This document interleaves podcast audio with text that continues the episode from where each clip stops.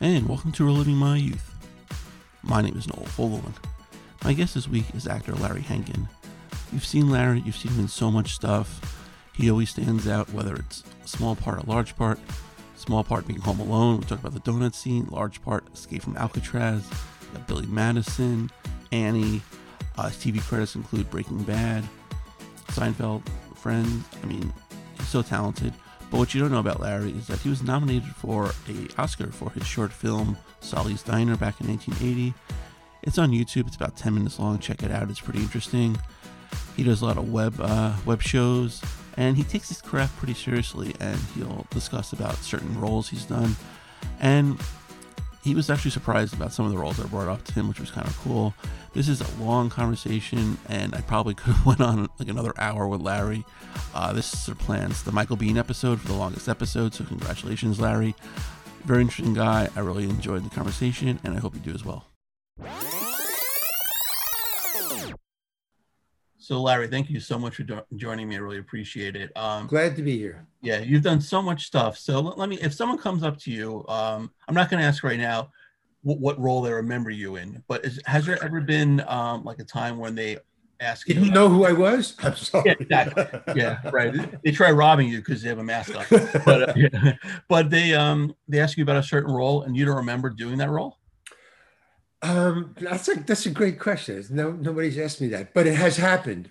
Uh, I think uh, on a podcast, right. one person asked me about a role I didn't even know I did. Right. but it, but it happened, yeah. I, and I I didn't I, I you know I said hey, and they said well, how do you even know about this? Well, I saw it on because everything is now on because right. of the internet. I mean, even stuff I I, I did 20, 30 years ago, yeah. it shows up. So I asked him and he had mentioned where where it was some obscure channel or something a channel that's like old fashioned yeah, exactly some link link right. uh, so uh, but even when he uh, you know mentioned the name and said kind of what I did I, I, I didn't remember but it was only one right. Uh, and sometimes they'll mention something I saw you and blah blah blah and it'll it'll say, oh wow, I even forgot about that. I do remember it. Yeah. So it's kind of a nice little joke to my memory to to think back on that. But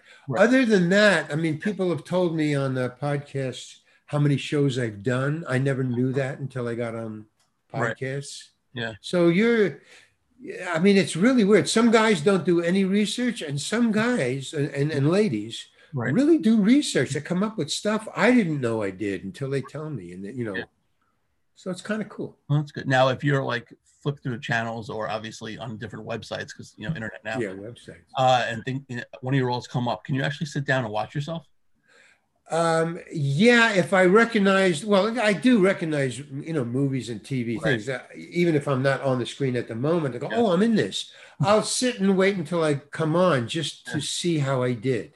Okay. Uh, and then, uh, but I'll just watch me. I mean, I know the story, and right. uh, but I'll watch me over and over again. And the the the reason is obviously it's it's ego, something about ego, but that's not why I, I watch it really. Um, I make my own little films, right? And so, and I edit them. And so I'm always watching myself because you know I'm, I'm editing myself together, right. you know, in, in these uh, narratives Right. So I, I use it as a learning process. I go, oh, okay, I see. Uh, you know, there's, I try to find me. Okay. Uh, and the reason I did that, w- do that, it, it, happened when I was a little kid. I loved Charlie Chaplin. Okay. When I was a little kid, you could buy these little eight millimeter reels. Right. You know, they're a film, a little eight millimeter, about that big. Yeah. And I also had plastic reels. Okay. And a little projector. And, but the plastic reels were easier because and, and a little viewing screen, so I could just roll them and watch Charlie Chaplin on a little hand-driven screen, right. be going like that, uh, and uh, it's like etch a sketch kind of. Um, so uh, I could stop in the middle and and look and go back and forth very delicately and try to find Mr. Chaplin in Charlie in the Tramp. Right. And you couldn't, I couldn't do it. I mean, the guy just yeah went into that yeah, and, and he could do it like that. I mean, I don't think he, you know, had any magic process. Right, right. Just put on the costume and bam. Uh, so that's where I got the thing about watching myself. It- It's just a, you know, where you know I don't want to see Larry. I want to see the character. So I teach myself. So it, it's a learning process. Right. Are, are you like a tough critic on yourself in that regard? Oh, Yeah. terrible! tell you, I give you a- an example. I just found I just was discussing this because I get um, people send me uh, questionnaires to fill Okay. out because they, uh, like in India, I'm big in India. Right. So uh, they send me questionnaires. I was filling it out, and they asked me about uh, Sally's Diner, which got an Academy Award nomination. right. And um, that was I edited together myself. Uh, and yeah, I, I've watched that and try to find me. And that was the first thing where I Hmm. okay, that, that was a character that. Uh, so yeah, it's like a I, I've always done it, Yeah. you know. Right. And you mentioned Sally's Diner, which I was going to bring up. You know, you played sometimes Jones, which you know, Right. Well, that that was one of the things I was practicing to. I wanted to, because I love Charlie Chaplin, and even when I'm not thinking about it, it, you know, subconsciously I'm thinking, well, let me think of it. I'll, I'll do a homeless character. Here's the weird thing about that. Um, when I say to people, when I started before I, I did Sally's Diner, Right. I've always wanted to do a homeless character, and Okay. finally somebody said, "Hey, l- let's do it." I got a camera and a crew, so I was, you know, upscale, boom, and I did it. But when I, they said, "What are you doing, Larry?" and I said, "Well, I'm, I'm doing this homeless thing about," uh, and they go, "Why are you doing that?" I mean, my best friends would say, "Who wants to see a homeless guy? That's not funny." And I would get enraged. Charlie fucking Chaplin was homeless. What are you talking about? He's the most famous guy in the on the planet Earth. Right. You know, th- you know. I mean, that's what gets me Yeah. galled. Right. The, you know, the people telling a people telling me what to do, Right. but but no, don't do that because, and then their reason is so effed. Right. I mean, give me a good reason, and if you're right, hey, I'm not stupid. I'm not going to do something that's going to endanger my career. Right. what, what are you talking about? Right. And Uh, although I don't have a career, I mean, I Oh. had never thought of it that way. but- right. Yeah. We figure every homeless person has a different story. It could be. Yeah, and they're really interesting. Right. What I used to do when I was in New York, I, I come from New York, obviously. I think you can tell by the way I talk. Yeah, a little bit. yeah. I when in Manhattan because I uh, lived in Greenwich Village and was you know doing open mic nights. But I, you know, during the during the day, you walk around the street, you're doing your shopping, whatever, you're just hanging. And I would pass these homeless people on the street, guys, you know, sleeping on the sidewalk or in an alley and stuff like that. Uh, but what the, the ones that were were awake, they were just sitting there in in their in their in their spot right. with their property.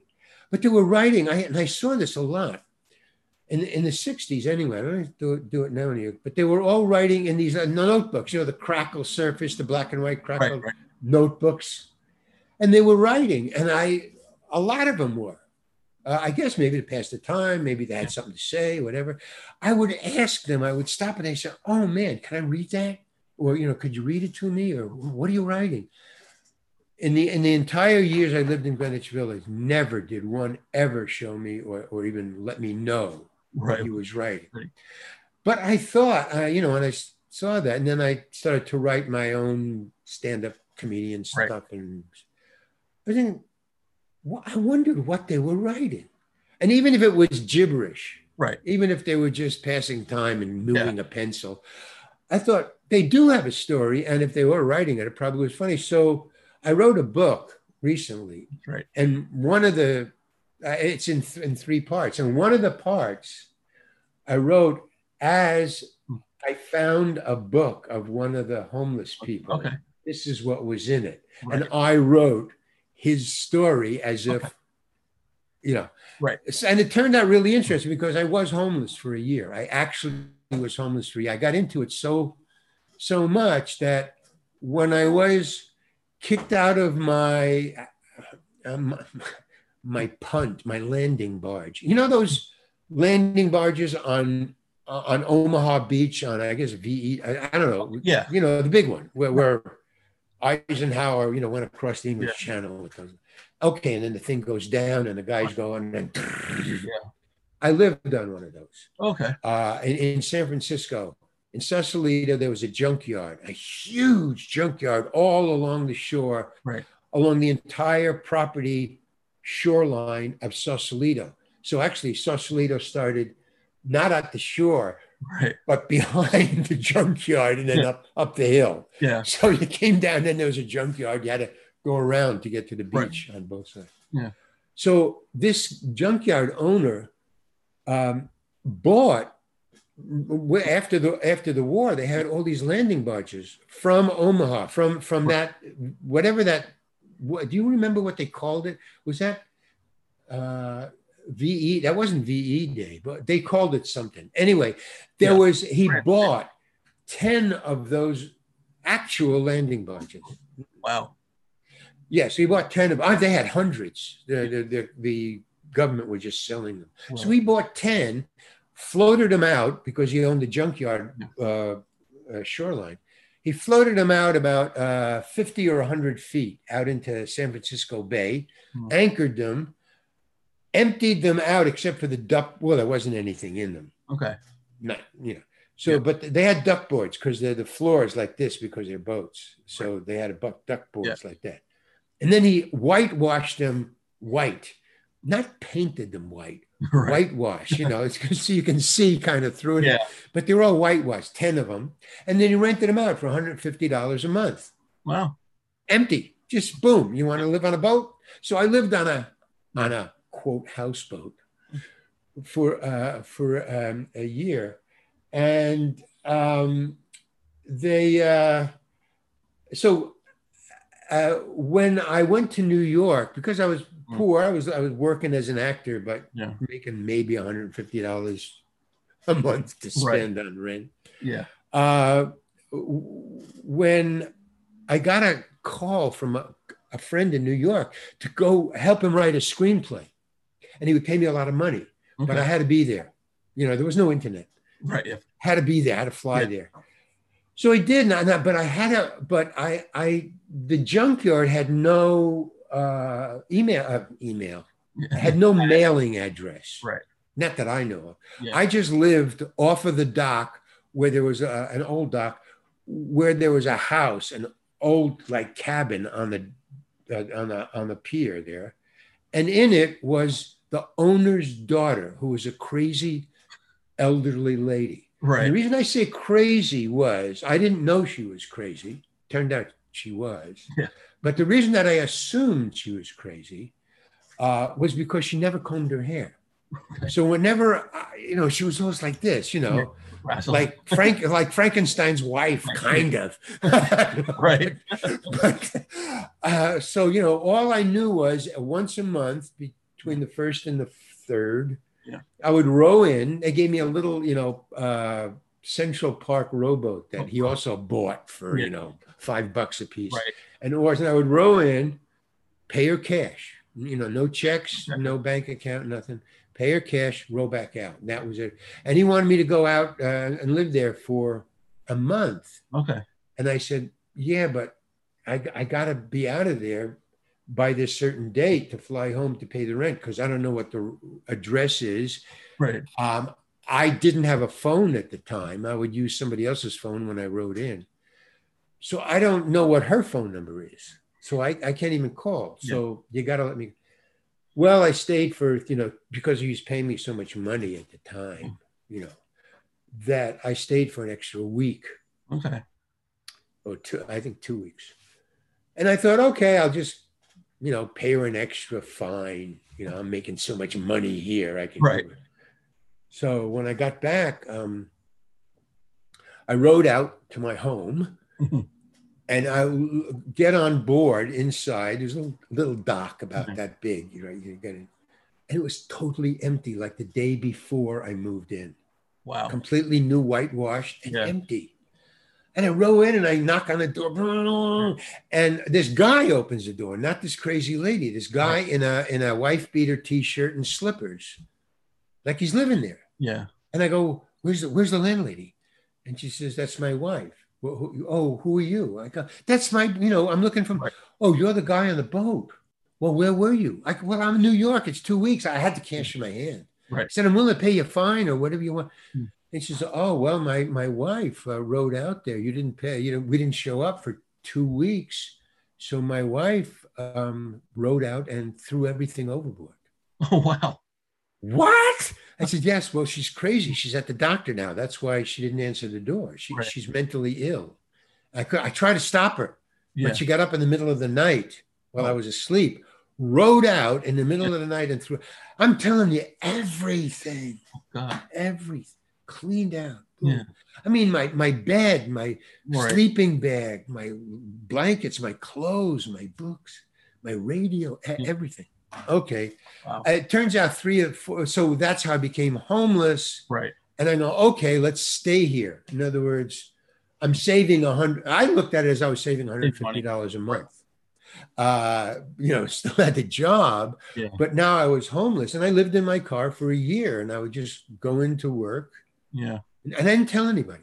Okay. Didn't tell anybody because they knew they couldn't call me anyway. They knew I didn't Right. have a So didn't phone. matter. Right. So it didn't it didn't matter. And then I was taking showers and you know wh- wherever I could. I didn't have a shower, so I was taking. So everything was taken care of on the outside. So you know, but then you know it starts to bug my friends' wives.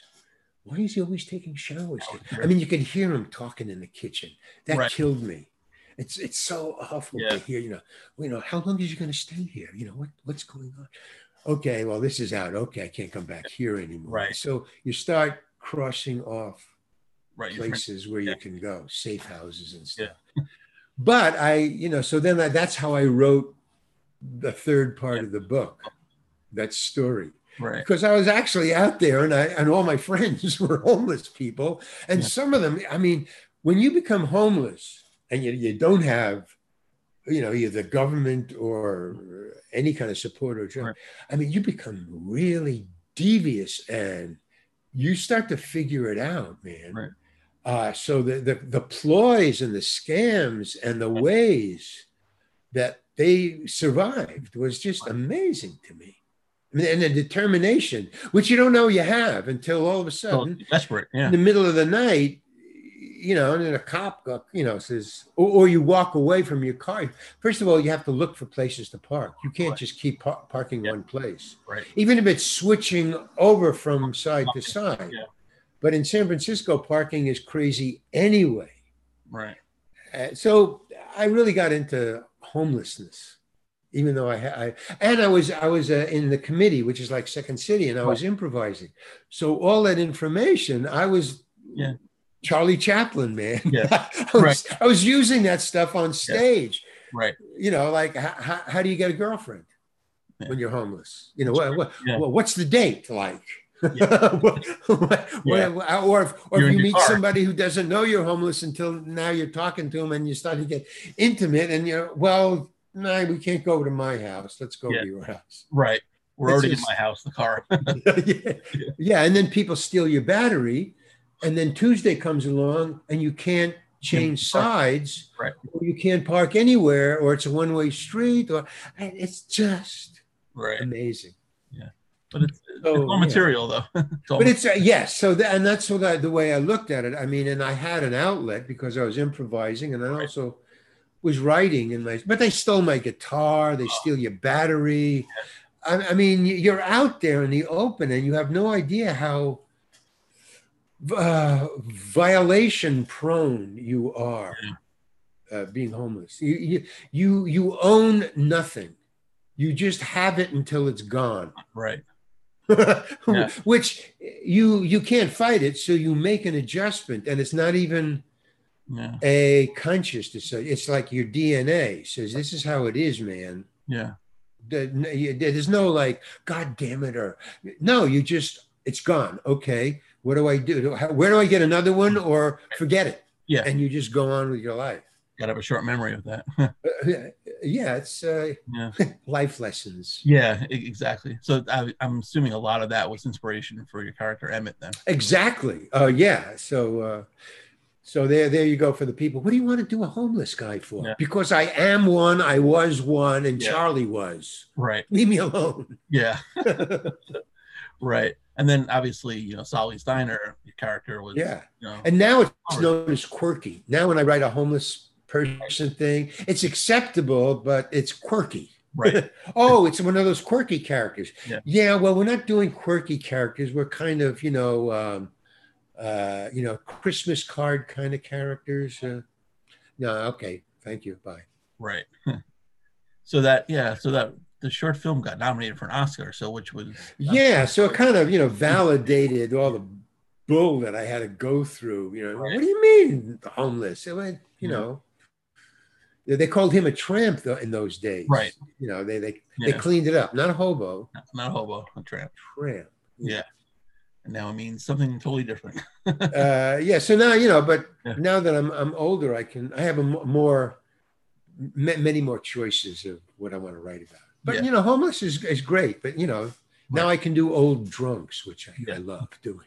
Right. So- Do you like actively search out homeless now, homeless people for the no, no. I mean, I, I've, I'm I'm filled up. You know, I'm, I'm Oh, on to other research yeah, right. developments. yeah, there's only so much. Yeah. so uh, another role, um, Escape from Alcatraz, which um, ah, yeah, great. I love that. fantastic. Um, I you know I went there. I, I think that that's one of my my best roles ever that Yeah. I, as an actor, right. did and one of the reasons well there's a, a lot of reasons but but one of the reasons that i never thought about while i was doing the part because i you know i just wanted to do the part good and i was nervous because i was with clint eastwood course, and yeah. don siegel i mean i Yeah. just surrounded by Right. idols and, and extremely talented people. Uh, I uh, the reason I, I I was so relaxed w- was I didn't have many lines. See, I'm dyslexic, Okay. so it's very hard for me to learn lines. I do it, Right. but I have to get the script way in advance. I, I'm one of the first people that ever gets a finished Okay. script. Right. It's in my contract. So eh, you know, if you, if I have enough time, then boom, you know, I show up and I'm I'm fine. I, I just can't be surprised. I, I freak out when they say Yeah. there's been a line change. Right. no, no. Know, Well, line change, okay, but one time Vince Gilligan, when I do, did Breaking Bad, right. gave me a monologue Oh, right before I went on screen, uh, uh, in front of the camera. Yeah. No, that that freaked me out. That, I mean, it just. Yeah. So I had to improvise Okay. what what was written. Thank God, the guy who wrote it, Vince Gilligan, assigned a writer to write Larry a monologue. He's really good as as old Joe. Yeah. Write him a monologue. And it, when it was apropos, I mean, it, Right. wasn't just like out of the blue. It was Yeah. the story. But so he wrote it, and but luckily, luckily for me, I got it two hours before I had to be in front of a camera, Okay. and that's like a no-no. I just Right. I gave up. But the guy who wrote it was the director of that show. So he was Okay. directing me. So as soon as I started to, uh, well, I, I just didn't tell him I couldn't do it. Right. I, I didn't say anything. I just thought, I'll, I'll, I'll try to memorize it. You know, I'll do my my level best. I'll go out there, Right. and I'll just do it or not Yeah. and let the chips fall where they may. I either have memorized it or I haven't. Okay. And he just says, You ready, Larry? And I said, Fine. And he said, I try to fool my way around it Right. by by saying, you asked me about Alcatraz, but yeah. oh, okay, yeah, th- yeah, th- that's fine. you like you like this part, and the reason is is this Right. that when I started, I, I had the first line down, Right. but it was a whole page. Yeah. I'm just talking. I had the first line down and I just started talking. And. I thought, well, I don't know if I'm memorizing it or making this stuff up, but I got to tell this cop in legal terms he can't go into the Winnebago. Right. That was it.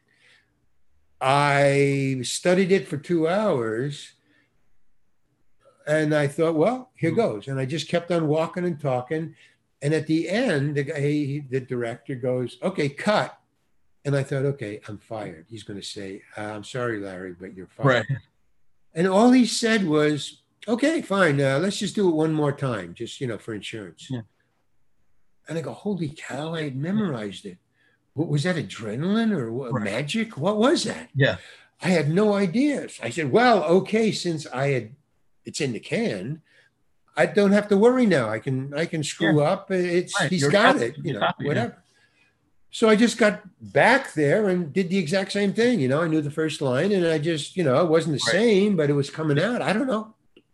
And then at the end, you know, I thought, well, I'll either get fired or I don't know what he's going to tell me to do. And he said, Thank you very much, Larry. Yeah, you're dismissed. Thank you. Great. Everybody, you know, just normal, like right, like normal. I had yeah. Yeah. Thank you. And I so I waited until the the the the scene came out, that that the episode came out, which was two weeks.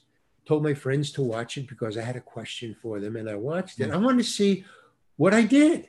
Okay. I mean, because I had no idea. Yeah, right. Yeah. So I watched it, and it was brilliant what they did. Yeah. Not me, but what they did.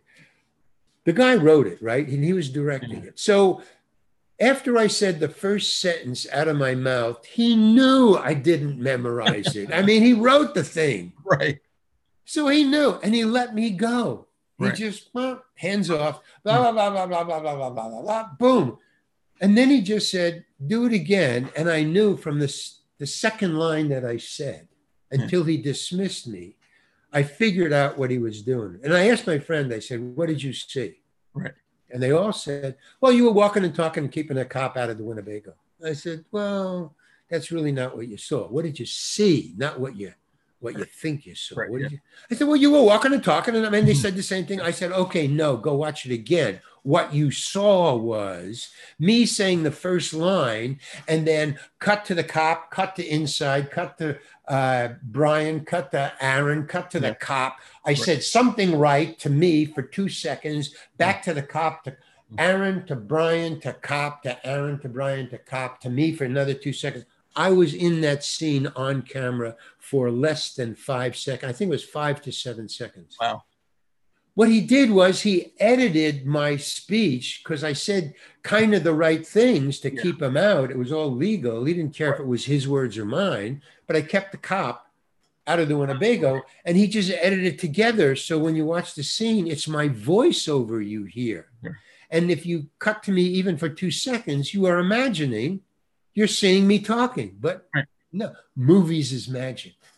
And thank God the director was the writer because if the director wasn't the writer, there would have been hell to pay because you can't just let somebody improvise. Right. He would have had to call. They would have had to maybe fire me. God knows. But so I lucked out. And I kind of luck out with that in a lot of different ways. There's a lot of times I won't do what's written for whatever reason. It doesn't have to be because I forget. Maybe I just feel like changing it because I think this is better. Right. Um, and they just let me do it. Mm-hmm. I mean, there's a graduation point. In the beginning, no. I mean, I would go up and say, "Can I say it this way?" No, say it as written. Boom. Yeah. But after you know a couple of years, I knew. Oh, wait a minute! I I've gained some kind of yeah.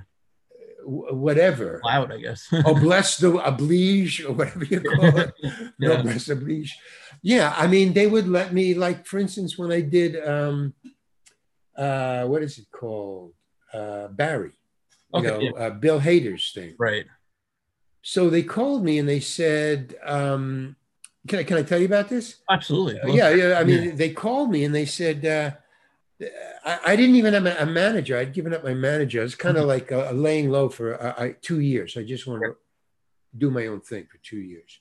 So I dropped out, got rid of my manager, my agent.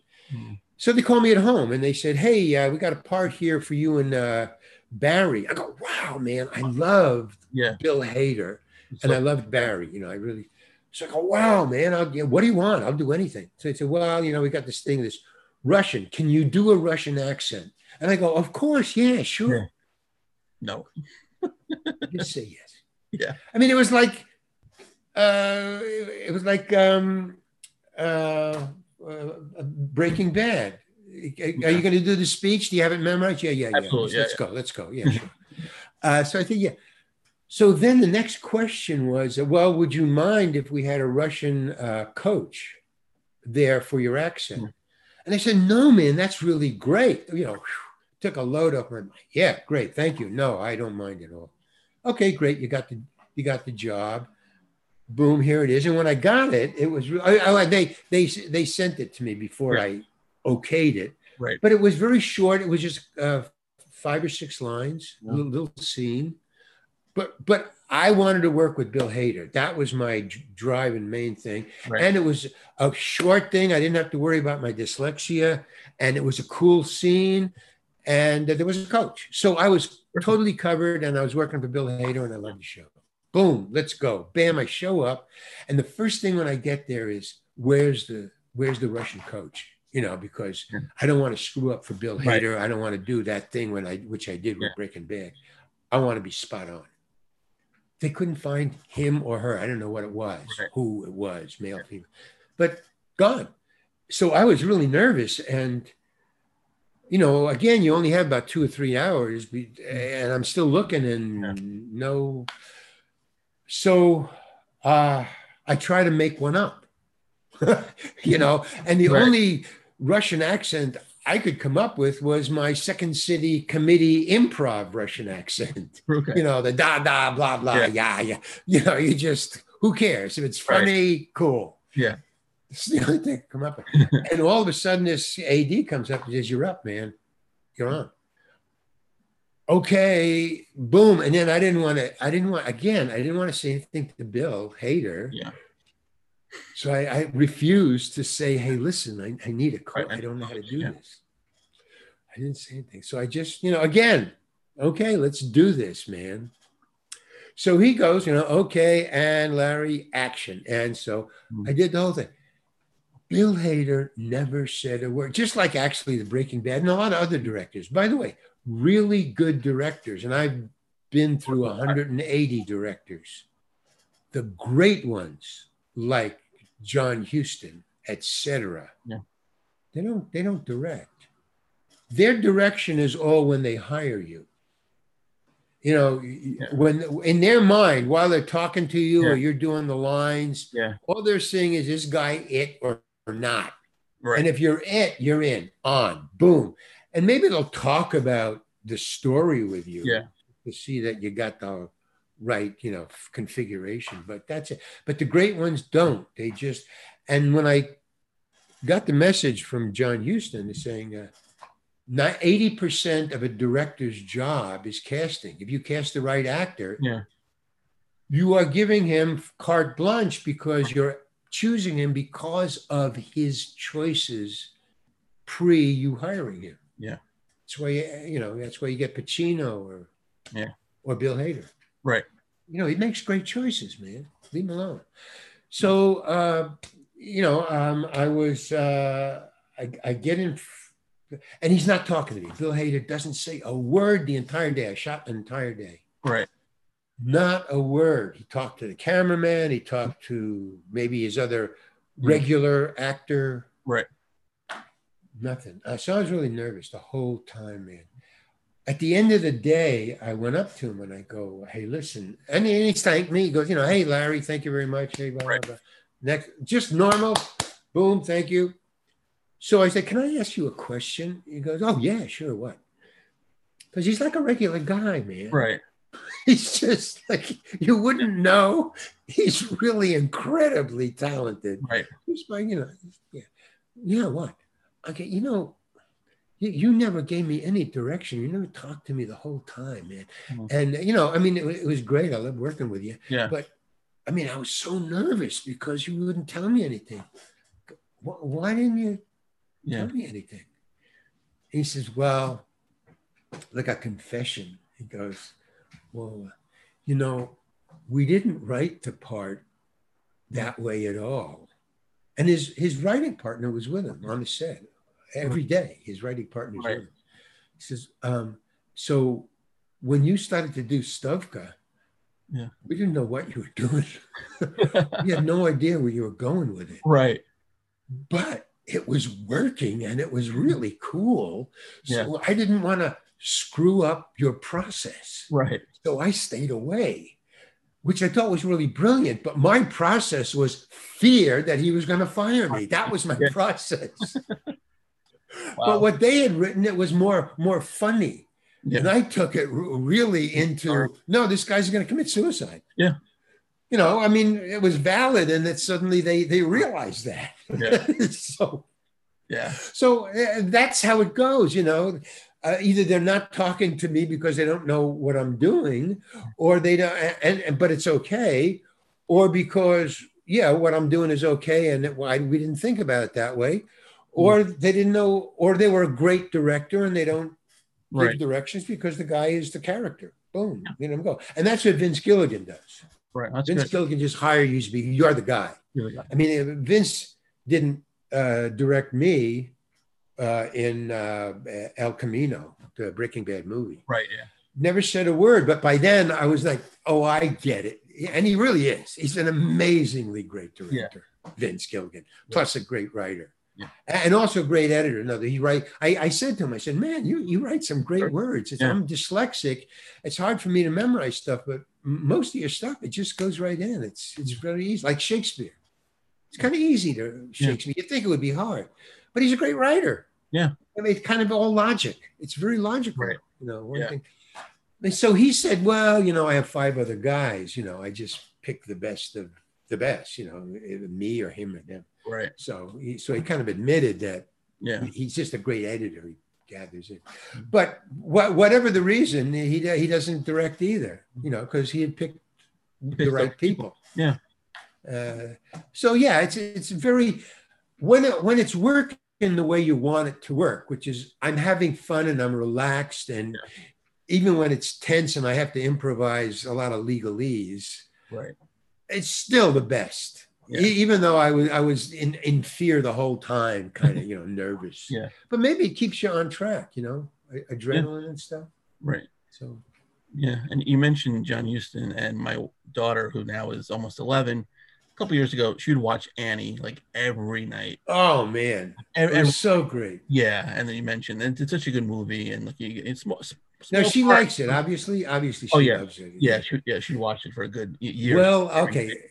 Here's a, s- a little little tr- piece of trivia okay, that nobody knows. right, John and John Huston and I got along great as far as uh, being a hired actor for a Right. great director. Yeah. we got along fine. I mean, we I if I asked him a question, he would talk to me. Yeah.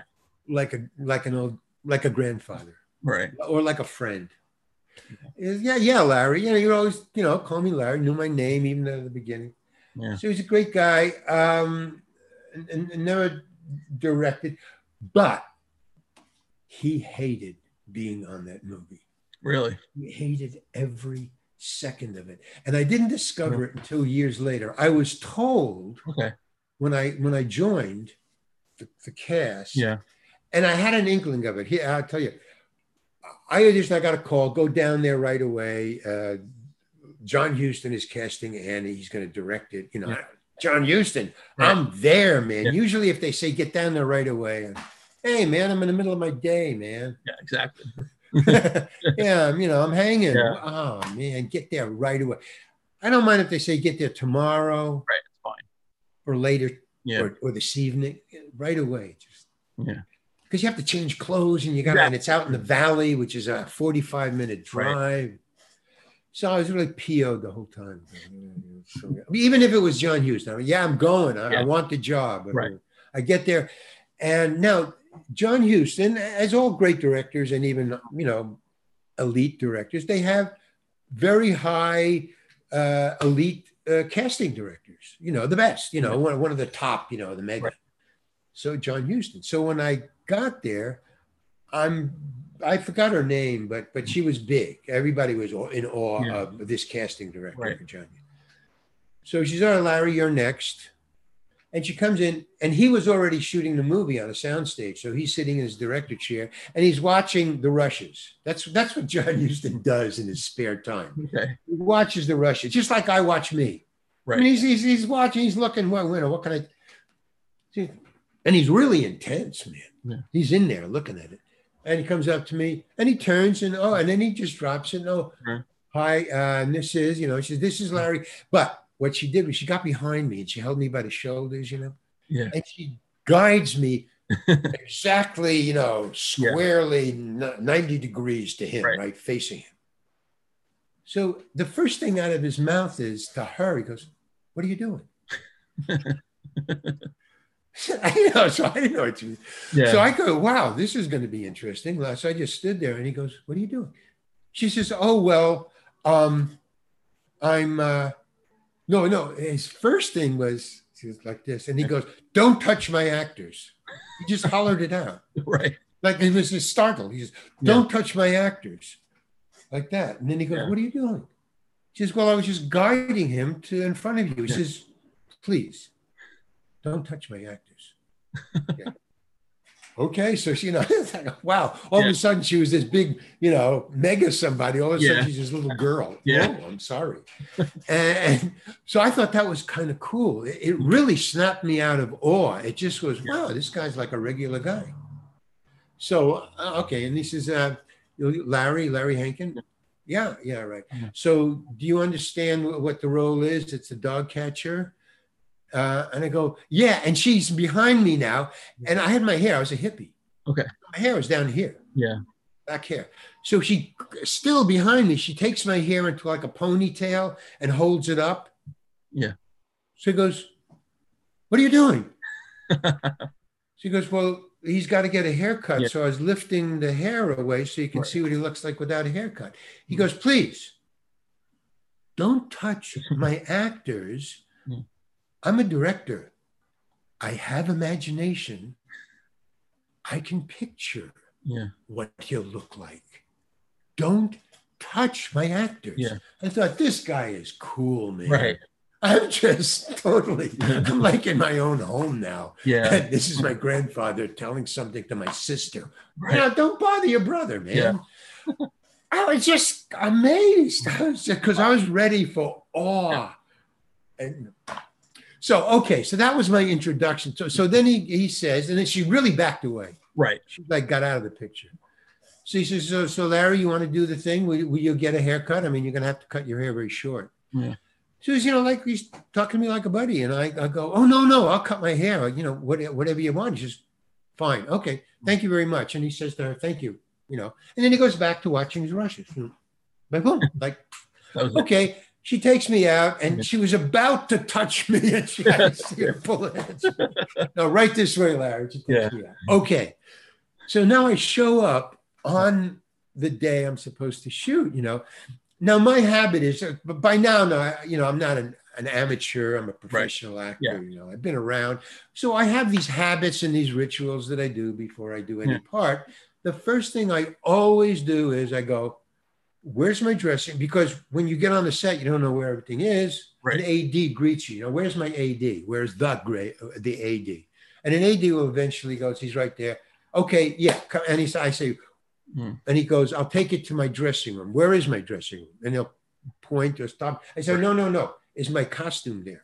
Okay. Oh no, your costume isn't there yet. That's in the costume room, but your your dressing room is. I said, no, take me to the costume. I want the costume first. That's the first thing I check. My costume. Right. don't see it. Because if you get there early enough, sometimes you can make a choice. If it's in your dressing Yeah. room, it's chosen, put it on and shut up. Right. Yes, sir. So I went to the costume department and I, I go to a person, obviously the costume designer or something like that. You know, where's uh where's the dog catcher's costume? Oh, it's over on that rack. Uh, I'm the dog catcher. Can I just look at the stuff? Oh yeah, yeah, sure. Mhm.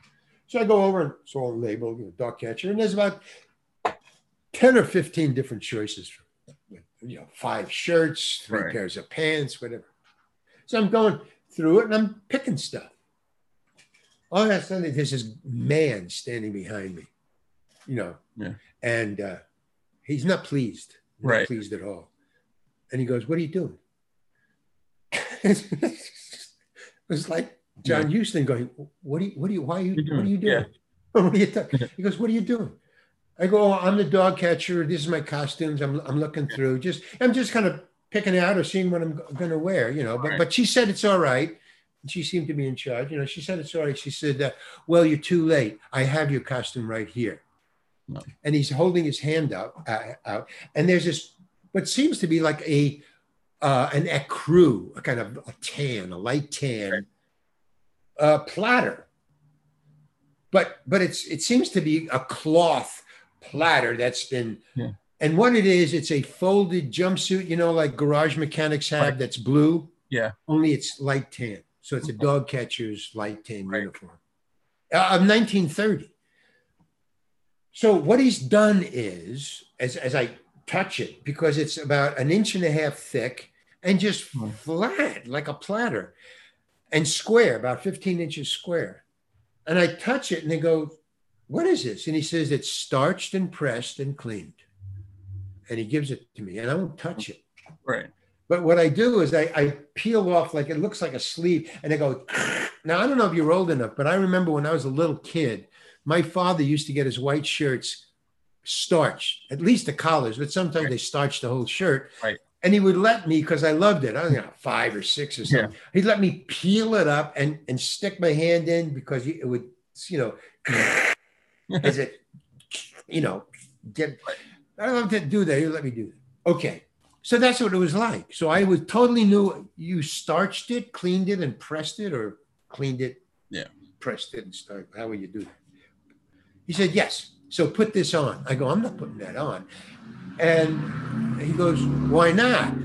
So uh, here's the other thing. Not only won't I cop to it, I'll just get out there in front of the lens and see Yeah. what happens, you know, Right. because I do not fear being fired. Okay. I do not fear that. That's part of the game to me. Yeah. Uh, so I, I, I uh, so I speak my mind, and uh, whatever happens, happens. It's okay. I try to keep the job because hey, it's John Huston, and I'm not Right. crazy. Yeah. But this wasn't John Huston, and he was like second in command. So I thought Yeah, I'm going to just wait. vent. Right. I'm just going to let him have it. No, I'm not putting that on. Why not? And he didn't step back, man. He got right in my face. Why not? Hmm. Because it's starched and it's cleaned and it's pressed, and I'm a dog catcher in 1930s, and I'm carrying around dogs all day. They've been running around in crap, and it's it's not dirty. I mean, I just Right. so he says, "Well, it doesn't really matter because this is your costume and you're putting it on." Well, if you if I get that kind of like adamant nature, I just hold my ground. I'm, I I don't. Uh, You know, back down. I mean, yeah, I'm wise enough to know when you should back down, Larry. Right. I mean, I'm not going to go for blood in a fight. I'm not that crazy. right. But I thought, hey, man, I got my rights as an actor and I've been around. Right. Not my first rodeo. I'm standing up for me. I'm not putting it on. And he says, okay, we're going to John Huston and you're going to put this on. I said, let's go, man. Because he's my buddy. yeah. Cool. Right. So he, he marches me out and it had just rained. Uh, it rained at night. So Yeah. the sky was blue, but there was puddles around. Fine.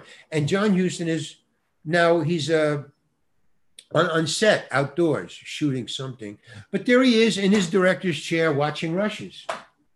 Just, just like at the audition. Boom, and he turns around and he sees us coming. He, he spies it right away because he says, okay, now what's going on? Yeah, he, he he knew this. Yeah. And this guy, he's like very anal retentive, this guy. So he he's carrying it like a platter. It's still, you know, except Yeah. one sleeve. I I, I and he says, uh, he says, you know, he says, you know, George, Larry, hi, okay, wh- what's the matter? What's going on? And George says, this actor will not put his costume on. And uh, John Hughes looks at me, he says, uh, Larry, is that true? You won't put on your costume? He's very, very calm. Yeah. And I go, yeah, man. He goes, uh, why won't you put the costume on? Well, because you know it's not dirty, and I'm a dog catcher, and and and you know he's got it starched, man, and it's pressed and it's folded. If I put it on, there's going to be creases in it. It's clean. I'm a dog catcher. I can't put that on. Is that that true, George? Is that what's going on? Hmm. Yes, he won't put it on. He's like, give me the costume. So he hands John Huston the Yeah. platter. John Huston gets up out of his director chair and he starts walking to, away from us Yeah. towards the biggest puddle that's nearby.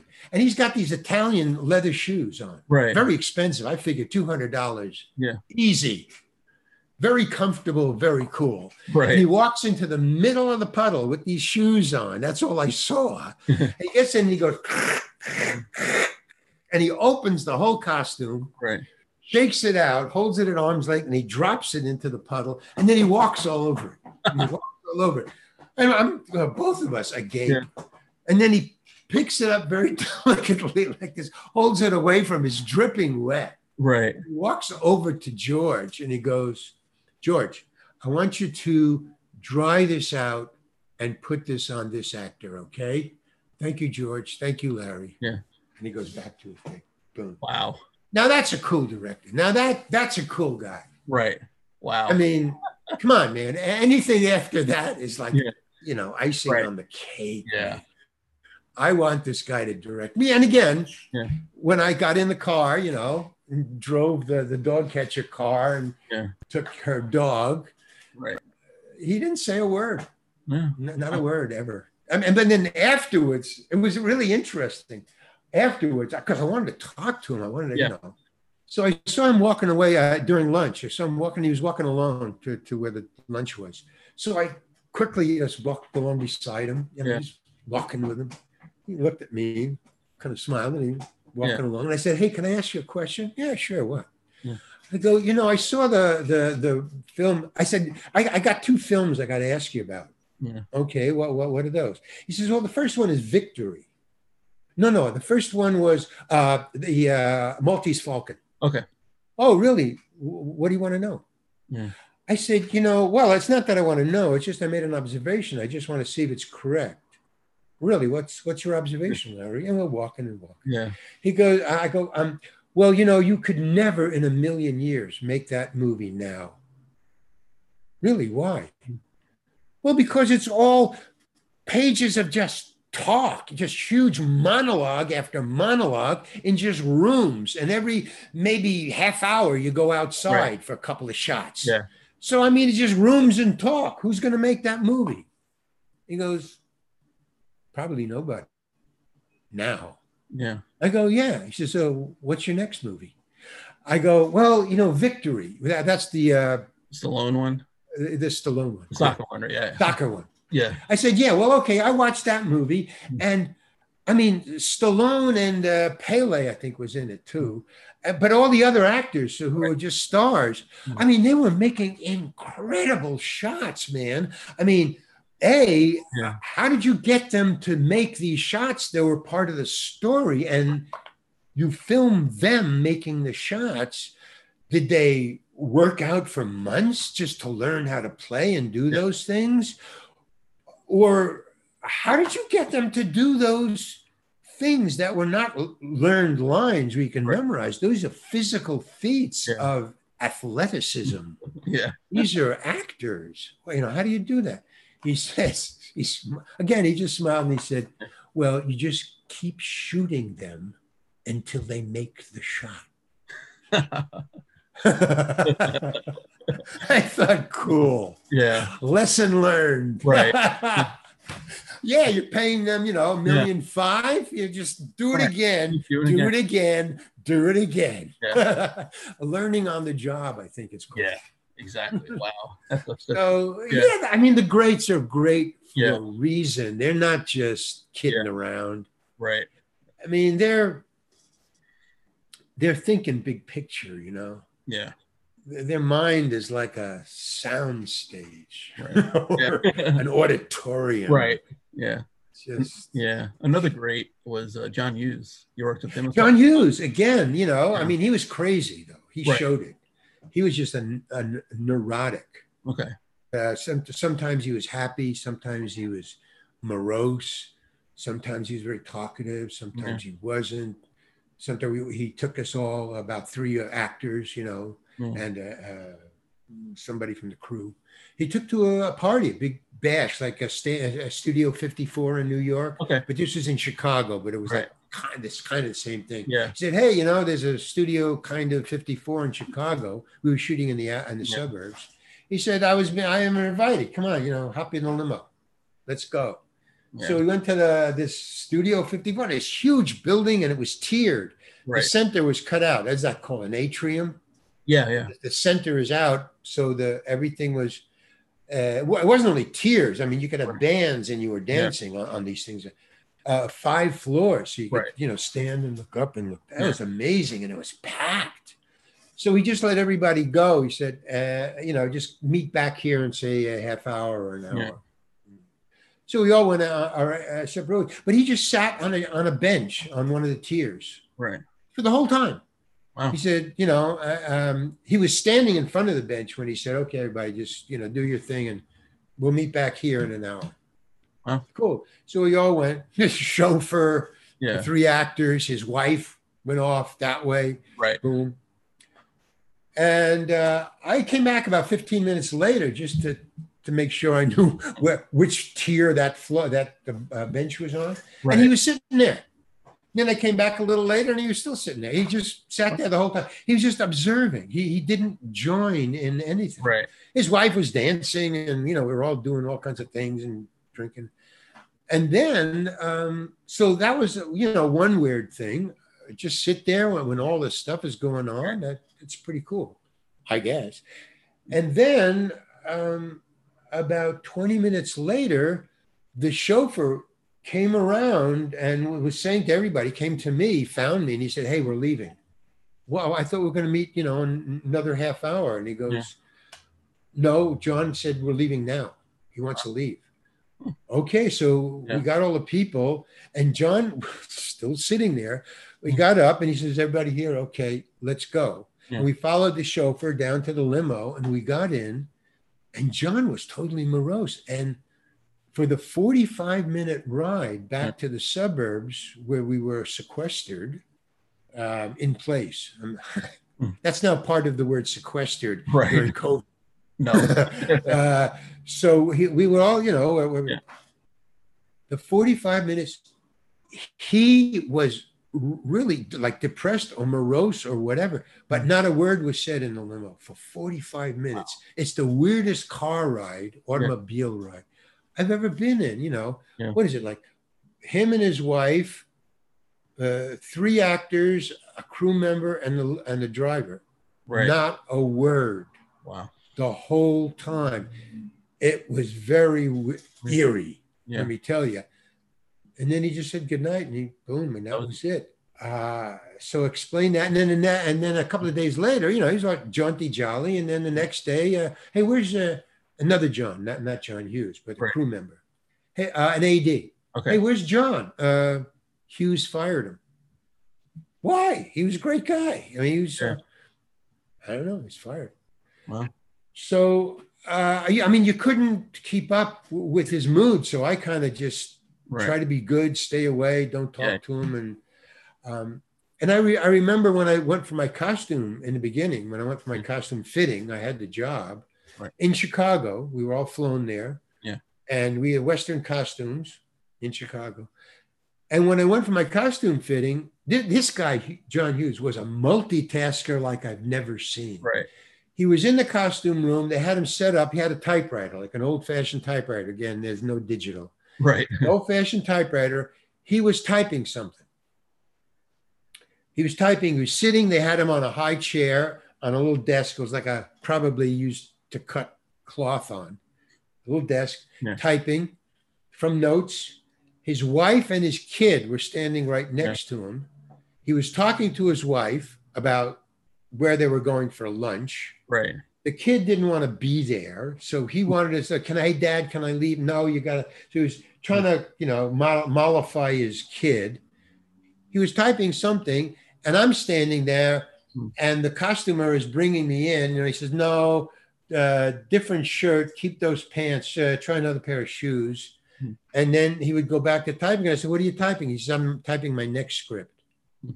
He's not even thinking about this script, and he's Right. putting a costume on me Yeah. changing it and talking to his wife about where they're going for lunch and telling the kid to shut up or you no you can't go to another part of the building you can't wait downstairs in the car Right.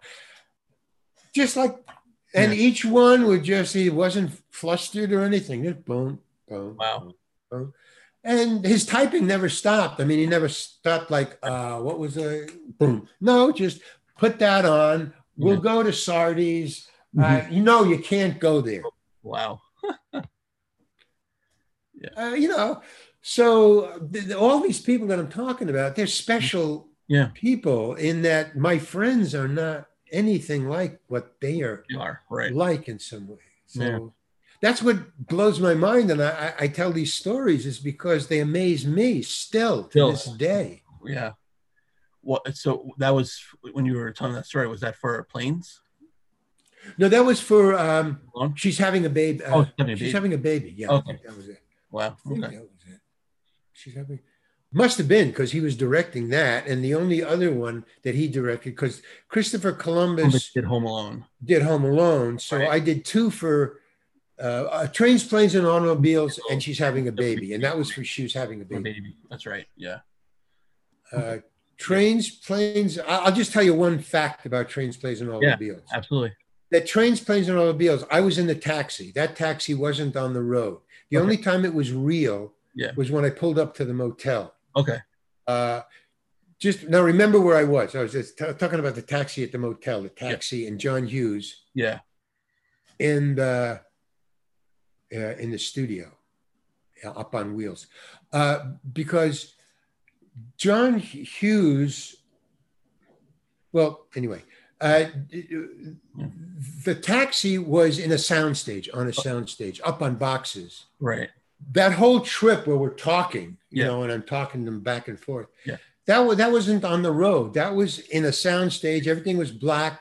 The taxi was had no wheels. It was up on on boxes on its axles. Right. And stage crew guys dressed in kind of dark or black, Yeah. like a Chinese or Japanese Noh theater, with branches or things running by with lights and stuff. So it was totally fake to me. Yeah. I didn't. I didn't. I couldn't see that. They're not. There's no way to make this real. Right. I mean, I just gave up on that. Yeah. the, the reality of this scene. Yeah. Right. So, but the inside of the cab, I don't know if you if they pictured, but it was it was like a, a Mexican driver's Right. home.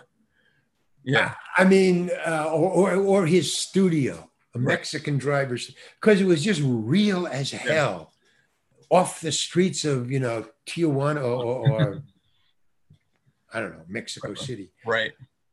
So that got me in the mood. N- not the guys running by with hedges and lights. Uh, that was No. ridiculous. And I knew it was up on boxes. no. Uh, so you know, so certain things of uh, you know suspension of disbelief. You know, is I no man, this is just too much. Right.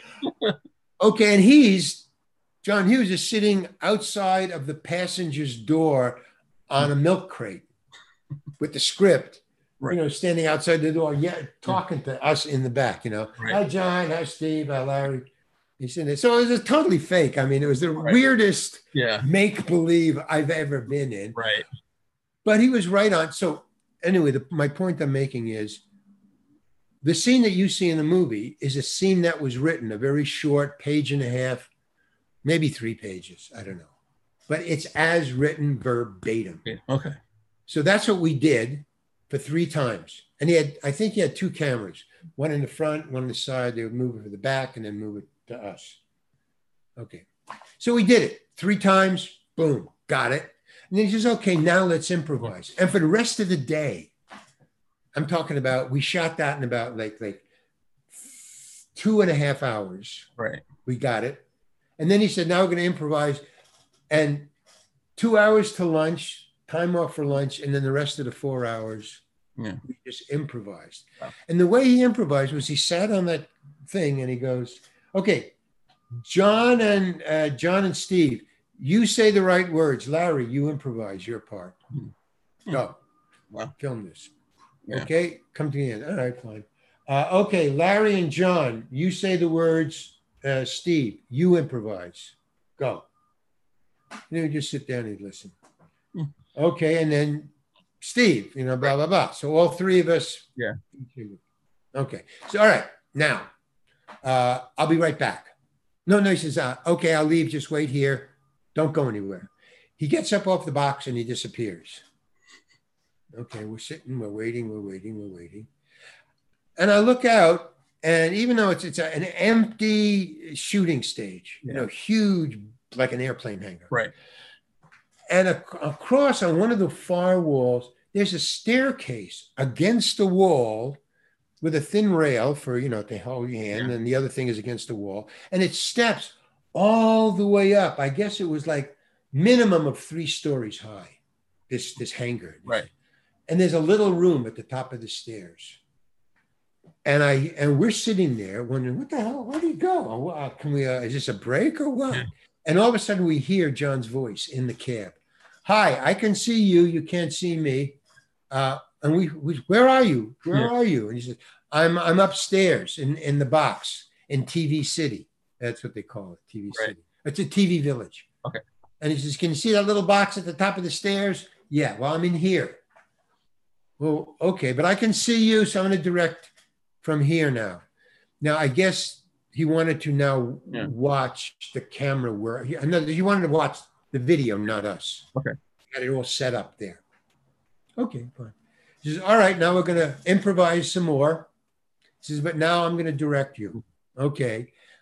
So, what he would do, and this is why John Hughes is amazing, considered with all the other things I've told you. Right. He goes, okay, um, just uh, improvise the scene.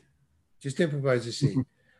so we just start improvising, you know. All right, let's start with Larry. Start, okay, blah blah blah, and you know, keep it like you know, what, kind of what we were talking about and kind of what was written. Don't go off on things, but keep it in there. In there, we did it, and then he stops us in in between. He's all right. Stop, John in one of the improvs, when Steve said uh, that, you said this, and then Larry, just you mm. said what you said. But okay, so just all right. So continue from there. But but John, you say what what you said before, not now. Right. Okay, go on. All right, stop. All right, Larry. When John said that in another improv, you said this. What he had done is he had memorized about three to four hours of improvisation Wow. And had kept all the great lines that each one of us and had put them in some sort of an order. Right. And I don't know if he was up there making notes, but he wasn't writing any. Maybe he was, but he didn't have any much paper there. He couldn't write that fast. But that's what he did. Yeah. Okay. Now, when I wanted, when I when I went to see the movie, the scene was as written. So I'm going, what the hell was six hours of improvising? What Right. the hell was with some of the top improvisers in the business? Yeah, Let me tell you, man. Yeah. Steve Martin is the best, and John Candy is the second best. Right. And I was pretty good with my chops because I had been in Second City and the committee, so you know I was no Yeah. stranger. Okay, and I go, what the hell? Years later, I think uh, this was a year ago. Yeah. Swear to God. So think of the time lag Right. Year later, I'm in a, uh, uh, um, some delicatessen in Hollywood. Yeah. I just, you know, having lunch with a friend, and I see Christopher Columbus. Okay. But I didn't, I kind of didn't recognize because he was in his family. You know, Yeah. you, you think of him as a direct. Hey, Larry, how you doing? You know, Yeah. Christopher Columbus. Oh, Chris, Yeah. I, got to talk to him. I, I got to. And I go over, how you doing? And uh, he says, uh, I said, oh, yeah, great, blah, blah, blah. We just, oh, this is my wife. How you doing? Oh, this is my friend. Right. Blah, blah, blah. And Christopher says, hey, by the way, that scene was really great. It was really funny. I go, yo, the, the, from uh, Trains, Planes, and Automobiles? Hmm. Well, yeah, but the short, yeah. What short? Right. You know, the the short about you and, and John and Steve in the cab. No, it wasn't a short. You mean the thing in the movie? No, no, no. I saw the thing in the movie. No, the short Right. was you in the cab with them, but it was totally different. I go, I, I don't know about any short. He says, Oh, it was really funny. Uh, I was, uh, the, you, you should see it. He says, uh, Right. I was invited to a birthday party at John Hughes' house one evening, me, and- me and the wife. Mhm. And uh, as the entertainment, he showed uh, you and Steve and John Candy in the cab. It was a, a nice uh, 20 minute, or 15 or 20 minute short. It was hysterical. Oh wow. He had made his own film film. short on their time, Wow. on, on the production in time. Right. But he thought he saw the opportunity. the Three great improvisers. Wow. This is incredible. Yeah. You And this- know, top of the line production values. Right. But he did it. He pulled it off. Hmm. Now I had a- I've been asking for the last year because you know John is dead now. You know, he's passed on. You know who has seen it? Nobody has seen that except the only one that I found is Christopher Columbus. Wow. But he he mentioned it in such Yeah. specific terms that he had seen a real movie. Right. I would love to see that movie, man. Yeah. And where is it? And who's seen it? And Wow. uh, yeah, so I don't know. Uh, one of these days, I got to call his wife if she's alive. I don't know. Right. Maybe John Candy's wife. I don't know. Yeah, because you, you figured they would put it on some DVD or something like that now. Yeah. So I mean, so there's another great director, but uh, you know, there he's weird. Yeah. You know. I mean, Yeah. But he knows what he's doing. Yeah. That- that's the other thing. Right. Exactly. When it comes to directing uh, or telling a story on film, Right. we all know what they're doing. Yeah. Right. And you um you mentioned Chris Columbus and Home Alone real quick. Um the scene with the donut. I mean, that was just like pure luck, right? That the donut landed on the phone. Catching lightning in a bottle. right. However, again, um, I did it. Uh, by the way, Yeah. that drop of donut on the phone Yeah. is more famous than I am. I mean, everybody wants to know about The donut. Yeah. that donut. How did you pull that off? Right. How did you fix that? How did you make Yeah. that happen? Well, how it happened was just r- real fast. I, I was driven there. No, I was on. I was on the set. It was a long story, but I was dri- driven there. I was, I'm on the set, and I asked before be, before I did the part because I was up for David uh, Stern's part. Isn't Oh, Daniel? Stern, right? Yeah. Daniel Stern's part. Yeah. I was up for that. And he was giving him a lot of things about money. Okay. He, he was holding out for money, Daniel. Right. So they called me and they said, Hey, Daniel's holding out for a lot of money. We want him in the movie, but we don't want him for that much money. Right. So we're going to give him another day to uh, either come down in price or we want you. Right. So, and they said to me, pack your, and this is going to happen real fast. Again, I don't like that sound. Of course, yeah. It's going to happen real fast. Right. So tomorrow, if, if he doesn't come, if he doesn't capitulate by this evening, he's fired. You're going to have to get on a plane tonight because you start shooting tomorrow morning, Wow. which stressed me out no end because of my dyslexia. But I didn't say anything. I said, okay, fine, great. she said, so pack your bag, put it behind the couch. I don't know why they said that, but they did. Right. Put it behind the couch, sit Yeah. by the phone and wait. Because if it happens, you're gonna have to leave and get on a plane immediately. Right. Uh, uh, and there'll be a and and there'll be a limo for you. So just hang in there. Right. Okay, wow, you know, big payday. Okay, Yeah. fine. So I'm sitting there and sitting there, and about three hours later, I get the phone call. Uh, Daniel Stern capitulated. Thanks a lot, Larry. Right. Forget it. Boom Yeah. over. Ah.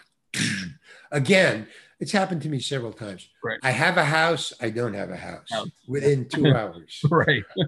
Okay. So, all right, fine. And then you just dump it and go on with your life. About three weeks later, I get a call. It's them, it's the production company, it's the producers, Okay. actually. And they said, one of the producers, and he says, Listen, Larry, uh, we really feel bad about what we did to you, Hmm. about, you know, setting you up for Daniel Stern Right. and then just saying, forget it. And we're really bothered about it. And we think it might put a curse on the movie. I mean, they were totally superstitious, man. Wow. Really. Right. And they said, so we have to make amends. Now, we want you in the movie. Yeah. I mean, because of what we did. Right. They were totally apologetic. I mean, it's just Yeah. Hollywood doesn't do that. Right. So they said, um, so, but there's only one part open in the entire movie. We can't write a part for you, but there is one part open and it's just three lines. So we're really sorry about this, but we have to have you in the movie or we believe the movie is cursed. so we're willing to make a deal. It's five lines, three to five lines. Uh, so what we'll do is we will fly you here. Uh, we'll pick you up in a limo. We'll fly you first class here uh, in the morning.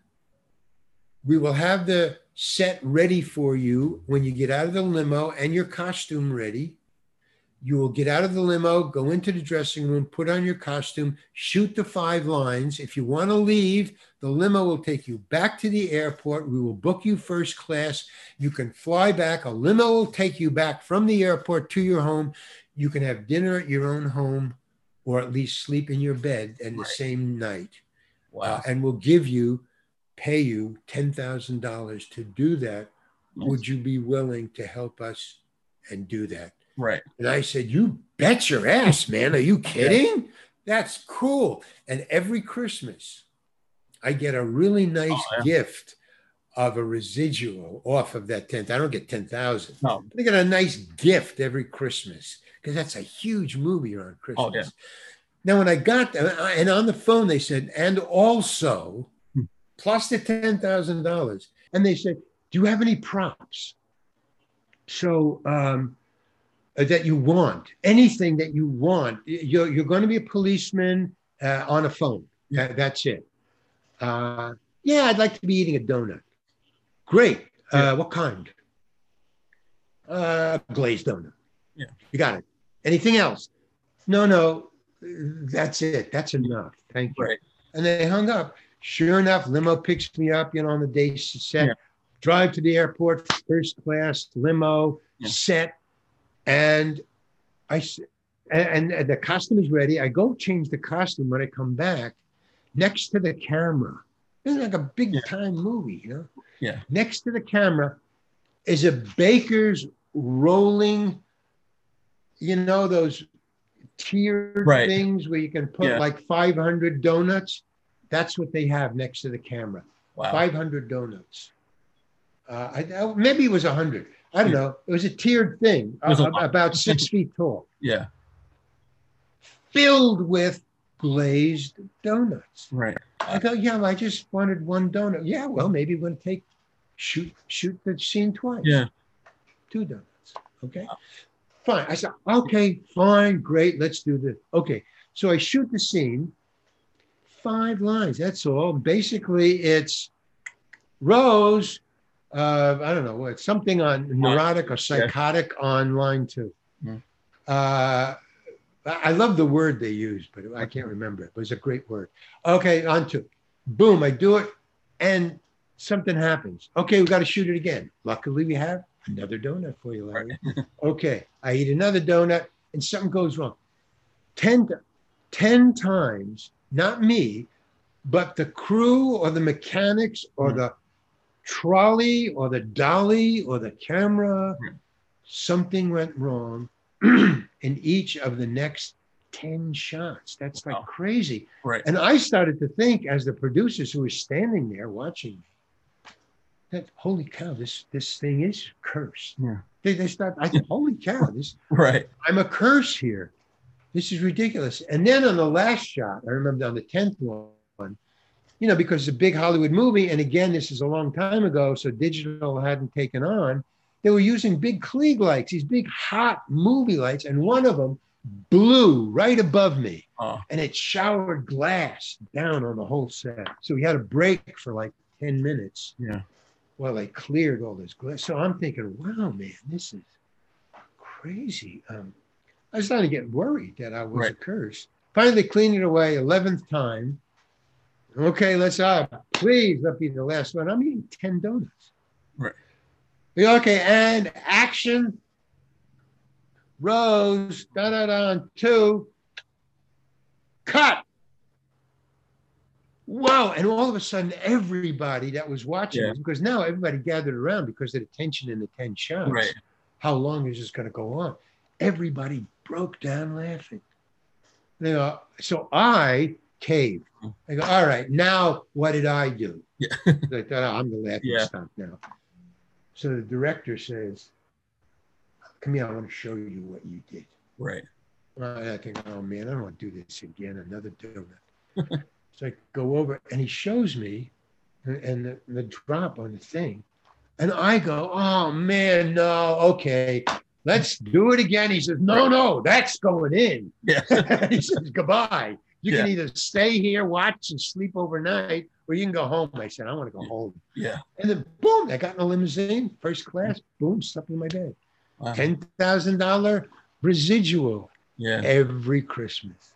Yeah. I mean, Man, movies is great, man. yeah, it's great. You know, and I'm not going to tell you about the downers, but you know, when it's great, it is great. As long as I mean, there's more getting around it. downers. Yeah. And I mentioned my, you know, daughter's favorite movie watching every night was Annie. Now it's Home Alone. Yeah, Now Home Alone she watches every night. So it's well, yeah. there, there you go. I Yeah. mean, I'm in all these. uh I mean, these small parts in a thousand movies, which is like being in a series for you know Right. two or three uh, years. Right. I'm all over the place. Look, at- I saw you last night. Oh, really? What was it? And then they say something I did 20 years ago. That's weird, man. But yeah. The residuals, It's great. you know, sometimes I'll get like, you know, $10 residual. Uh, in the old days, before Yeah. Disney stopped, because I did a couple of Disney little things, Right. I would get checks with little Mickey Mouse on the, you know, pay two, Yeah. little Mickey, Right. two cents, two cents It's which I didn't catch. And if I found out that other actors who were getting residuals from Disney, if they got a two cent check, they wouldn't cash them either. Right. And Disney stopped issuing two cent checks because nobody was catching. was cashing in two. So it was mounting up on their books to be like a big mistake. Like Yeah. we're missing thousands of dollars here. Where is it? They say it's those two cent checks nobody's cashing. right. Hollywood, you know, movies is magic, man. It's just it's one mind blower after another of I mean, you know, you, you expect a tire to blow, you Right. expect, you know, the fan to not work or the lights to not work. But what doesn't work in Hollywood is just nowhere near what anything else happens on Earth. Uh, I guess we'll, we'll get to some of your bigger roles, but before we do that, I'm a big Star Trek fan. So uh, a, a big uh, what? I'm a big Star Trek fan. So uh, Oh, Star Star- Trek! Wow, man! Now we're getting a little, we're getting obscure now. For, Yeah. for me, for me. Right. But go, go, go. yeah, so you know, it's when you're a guest star, you usually have hours and hours of makeup, but you play like a pool shark, which is really cool to play a pool shark in the 24th century. Yeah. Well, um, a hologram. Uh, the, the the the deal with that was, I mean, the great trip, because I always look for the the cool thing for me, just personally. You know, what, what about this part Right, really gets me? You know, just it has nothing to do with the public or the role. right. It's just me, and that was I dreamed of being a pool shark Okay. uh, at one point, and I, I had the whole thing. I had the case. I had the pull stick that comes apart, and walk into. I was okay, you know. I was I was competent. Yeah. I, I wouldn't make a stupid fool of myself, Right. but uh, there was no way I was going to be a pool shark. But man, I you know I had the I had the walk, I had the stick, I had the Yeah. case, and I didn't know that uh, when when I was doing this, uh. I was uh, uh, that when you walk into a pool hall, uh, you're being clocked. You're being watched. Uh, if it's a new face, you're being watched. And I was told this by one of the owners who who saw me walk into uh, on Eighth Avenue in New York City. Okay. Um, where, where, where one of these pool halls on Eighth Avenue, We walked downstairs, Oh yeah. and and it was pretty. It was pretty co- cool in my terms for being a youth. I mean, Yeah. everybody there was had had stolen something at some point, or sold drugs. Yeah. I mean that was just you would know. And um, the only table open, lu luckily for me, was right in front of the counter where you would either rent a Yeah. pool stick or, or pay to get in or whatever.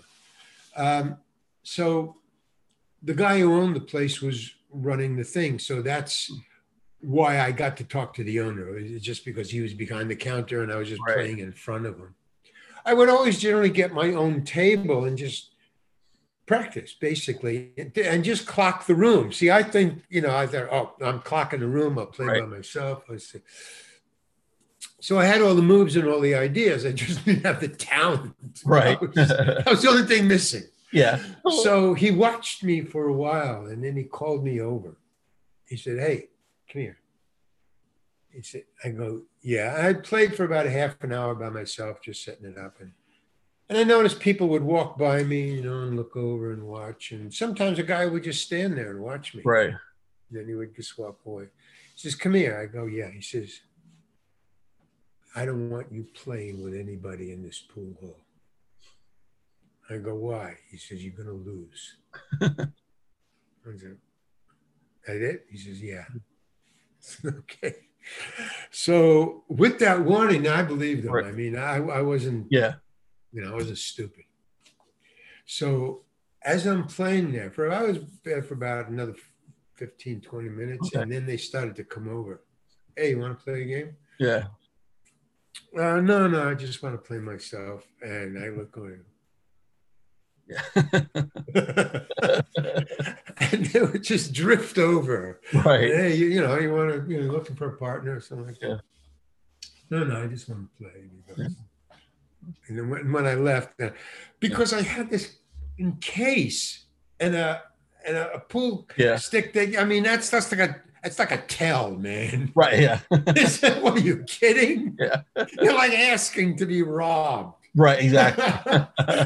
and so I, I left and he was okay. So, Right. and I had the idea, I mean, I, just from his tone and when he first talked to me, that had I played somebody and lost, Yeah. uh, because I had done that a lot. I mean, I was playing uh, because I was a stand up comedian and touring, and I Right. always go to the pool hall, you know, just hang, just, just hang and Right. waste time or whatever.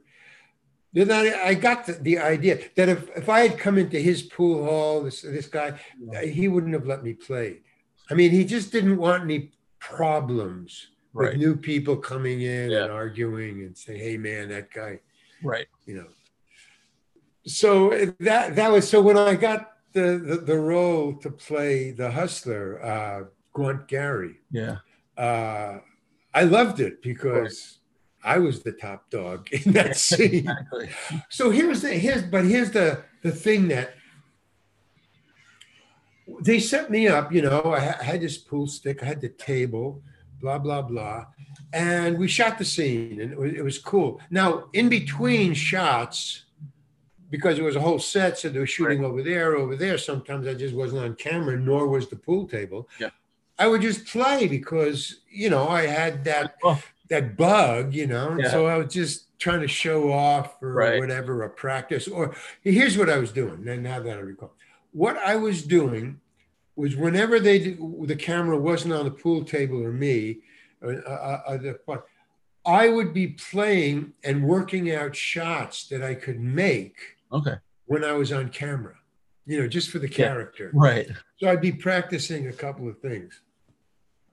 But they didn't bother about that. I mean, they were on a schedule, man. You know, Yeah. they're not gonna because to, to set up a shot so that they could photograph it well, so that it would look like they would you would see Yeah. the shot. You would have to set up the camera for that shot, for my shot, and and, and they're just faces and the other actors. What? And, and I'm just a day player, man. Right. Yeah. Well, you know. So I had worked all day on this one particular really cool shot, you know, and I had it down and and then he goes, uh, blah, blah, blah. And I do my scene and and then he goes, okay, moving on. And and I Hmm. could see two crew guys moving the table out. It's gone. Right. Scene is over. Yeah. We're moving on to a next set. And I go, whoa, whoa, what are you doing? Like, like I'm Yeah. somebody. What are you doing? What do you know? Wait, I got a shot. I got a shot. What, what are you talking about? You know, and they just don't want to hear me, you know. And I'm saying, no, no, don't touch the table. Don't touch the table. So the guys don't know what's going on. So they just, okay, what, what's Yeah. going on? So I go to the, no, no, I got a shot. I want to set up. And he's looking at me like I'm Yeah. crazy, Right. man. What? What do you mean you got a shot? We, we finished with you. Yeah. You're you're done for the day. Thank you. You know, you're great. You know. Yeah. I said, no, no, but but if I'm a pool shark, you got to show that I can do something. Yeah. I said, Jesus Christ. What kind of shot? You know, you got. I said, you know, and he explains. He "Look, we got to set it up. We're gonna gonna set up a camera. That we've already moved the camera. They've Yeah. already moved the thing out of the light. Right. What are you talking about? I said, just just one shot. He said, Jesus. All right, just leave it, leave it where it is. What? And he goes to the camera guy and he goes to the sim. He says, what, what i- where do they what kind of shot can you get with they've moved the table? I'm not moving it back. No, I'm not moving it back. So what what do you what do you got here? He says, I don't I don't know. uh, what do you want to do? So I was looking. Now I understand, you know, shots and camera. So Yeah. I was looking and I said, all right, let me just do a, a cross, cross the thing shot, across the table shot, Yeah. you know, a, a, a carom, you know, off, off the, off Yeah. the, all right, Jesus. All right, you got one shot. That's it, you know. Right. get the camera over here. All right, get him down here, boom, and I get Yeah. across the table. So I'm gonna, you know, boom, boom, and across the table and back into it. So now, Manny, I only got one shot. I figured, you know, I had time. Well, when I was thinking before Right. they moved it. They set up the camera and they go, uh, and now everybody's standing around because Watching. this is something. What's going on? Right. We were just going over there, Yeah. and now they're setting up a pool shot for this guy. What's going on? So everybody's now watching. I, I, now I got, oh man. So now the pressure. Is- okay, you got one shot. Let's do it. Okay. And action, Larry. And I go, boom, mm. sunk. I get applause. Right. they yeah. break up the set. Goodbye. And that Yeah. was it. So that's my that's my Gaunt Gary. Right. that's what, what I did for, for them. Right. And you know, I watched the show and I, I and they put it in. They put the shot in. There is the Yeah. shot. Right. Uh, but I had to beg and and, and plead and the, Right. the crew guys. You know, they were they just want to do their job. They don't want to move it Yeah. back and Right. move the camera. Yeah. So uh, there's no, you know, each time I do one of these things where all of a sudden I want to do something that I have no idea that this is not done, Larry. Right. You you you you're you're just here for the day. Okay, Yeah. you got a guest star thing, Right. but no. So I did. That was the the uh, the epiphany, the learning, the you know Yeah. the teachable moment that came. All right, you just don't do that. I learned a lot about what not to do more than I learned what to do. Right. Like, don't tell another actor how to act. You know, hey, why don't you do this so I can do that? Right. What the fuck you talking about, man? Right. Take care of your own character. Yeah. Whoa. Right.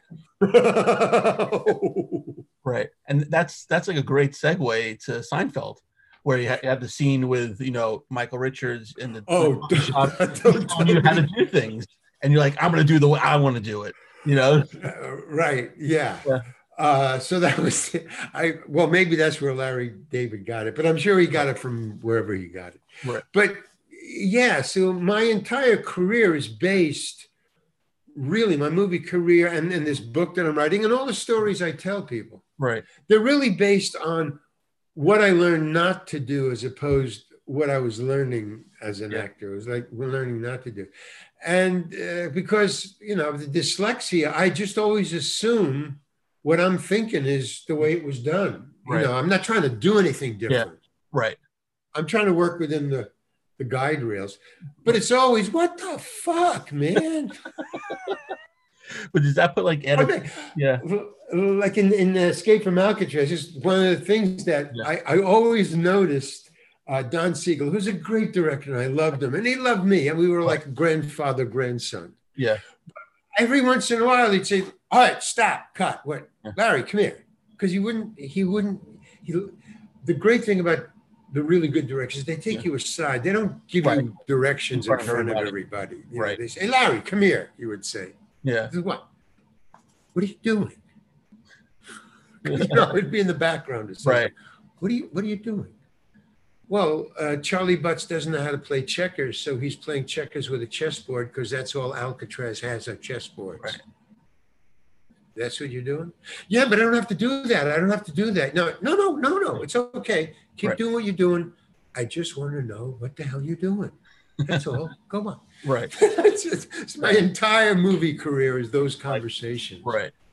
Or what? Or or no, we can't do that. Right. Does that put like added pressure on you? Like like with this with the No, because I would say it out of innocence. I would always assume I was doing the correct thing, right. or, or this is how it's done. Yeah. And my dyslexia, in my case, it's not always the same in everybody else, but in my case, um, if you tell me what to do because of the way that I hear it and the order of your words, Yeah. I can take it at least two different ways. Okay. And you've you've told me one thing. Well, I have like three or four choices in, in dyslexia. I can take it, and I generally, you know, it's a it's a it's a crapshoot. I'll just Right. pick one way. Yeah. And so he goes, "What do you do?" Because what he what Don Siegel had told me was, "Larry, get in the scene. It's a two shot. They're facing one another. It's a side view. There's a hole in the middle of the of the of the picture." So you, there's a cell. Get in the cell. I just want somebody in the cell, so there's not nothing going on between Yeah. the two noses. he says, "Get in the scene." right. So I immediately said, "How much time do I have?" He says, "Well, we're going to set up the camera. I don't know. You got like for you know five minutes." I run to the prop table and say, "Give me a checkerboard because I want to play checkers." I said, he said, "Why do you want a checkerboard?" And I said, "Because I don't want to be doing nothing." He told me to get in the scene and just sit Right. there. I don't want to sit there. So give me a. He said, "We don't have checkerboards." I said, "What do you got?" He said, "I got a chessboard." I said, "Okay." Now my first assumption is thinking for the character right. not for Don Siegel or Larry. So I said, okay, a chessboard. Oh my God, I'm Butts. Butts can't shake. I mean, in my mind, yeah. he can't play chess. So what Butts would do was he would get a chessboard because the Alcatraz doesn't have a, a checkerboard, Right. And he would play chess with a checkerboard. I've done that myself when I was a kid. I used to, Yeah. you know, I didn't know that checker. So I thought, okay. So it was just an assumption, a character thing. I thought, okay. And he calls me up. What the hell are you doing? I go, I'm playing checkers, but it's a chessboard. Yeah, well, Butts does not apply. Okay, that's cool. Forever. Okay, so you were talking about Seinfeld with, uh, you know, Yeah. the, Yeah. You, you mentioned like you know like people don't like telling actors how to do their job, and, and oh, the raisin, the, the raisin. Oh. Yeah, yeah. The, don't tell me. Yeah, well, I don't know what what what it was. The scene where he says, he was oh, like or any kind of fruit. You know, don't tell me about exactly yeah, Yeah. raisins or any kind of other dried fruit. Fruit. Yeah, right. Yeah, Yeah. well, that's basically. I was Costanza, and the director was me in the in the movie version. yeah Don't tell me. Right Uh, but it was always interesting. Or they would always tell me like, uh, no, no. Ta- uh, I, I would always go under a character as opposed to say like uh, Richards, uh, Michael Richards. Yeah. He, we were up for the same part, you know, for for Mr. Heckles. Heckles. Uh, no, that was for uh, Kramer Pepper. Uh, I get them mixed up. Right yeah so Tom Pepper. But what um, Michael Richards, and I said this even in the audition when I knew Michael was auditioning, uh, or Michael was, I said, no, I'm different. Oh, when when when um, fans used to ask me, you know, Yeah. did you get along with Michael, or or did you argue about how to do it? You know, Yeah. no. I said no because we both understood, just as comedians, that he Yeah. would always go over the top with characters, and I always go under. yeah So that was a nice contrast. And then I could say, you know, no, I'm Kramer when he said, no, I'm Kramer. No, Yeah. I'm Kramer. Because I knew what Mhm. the real Kramer yeah was, you know. I always talk, I always talk when I'm around the, on the set. I always talk through the character. It's like maybe practicing subconsciously. right You know, but, but whatever. Uh, so with uh, Seinfeld, now what was the, the what was in it? It was Seinfeld. That was Tom Pepper. right And the other one was, oh, Mr. Heckles. right from Friends Those are the, the reason I get them mixed up is they're equal fans. So Right. yeah I'm always either Mr. Heckles or Tom Right. Pepper. Yeah. It's yeah it's funny because like I'm I love like Seinfeld my favorite show all time where Friends like eh that's my wife's like one of Oh, it's not my thing either. yeah you know it's like Friends. is on both sides it's like the sharks and the jets you know it's like the fans go with each other because it, you can't like both at the, the same amount Well, I mean, it's not, it's, they're not equal to me. The fans, the amount of fans are Right. equal. But no, they're two different. I mean, shows, the yeah fans from Friends are uh, girls uh, under 16 or 15. Right, they're Uh, you yeah. know, yeah they're watching it and their mothers right who watched it when it was first went on. They said, Right. Oh, I watch it with my daughter. yeah Why do you watch it? Because I watched it when I was a little girl growing up, and now she watches it. right So we watch it together. It's a it's a very bonding experience for moms and girls. Right. And Seinfeld is the guy, guys mainly. yeah. Just, uh, and uh, yeah, yeah, he was right. yeah So, right so like uh how much direction did you get from Larry David then N- none except one, once, and that was uh, it blew my mind. Right. Uh, I like. I don't mind getting direction. I like, you know, I don't even mind getting line readers. I don't mind. I don't mind other actors telling me what to do. I, you know, Right. uh, I, I just make the adjustment. I guess they can't make the adjustment. But I go, okay, well, Yeah. my character was this, and he said that. All right, fine, I'll do this.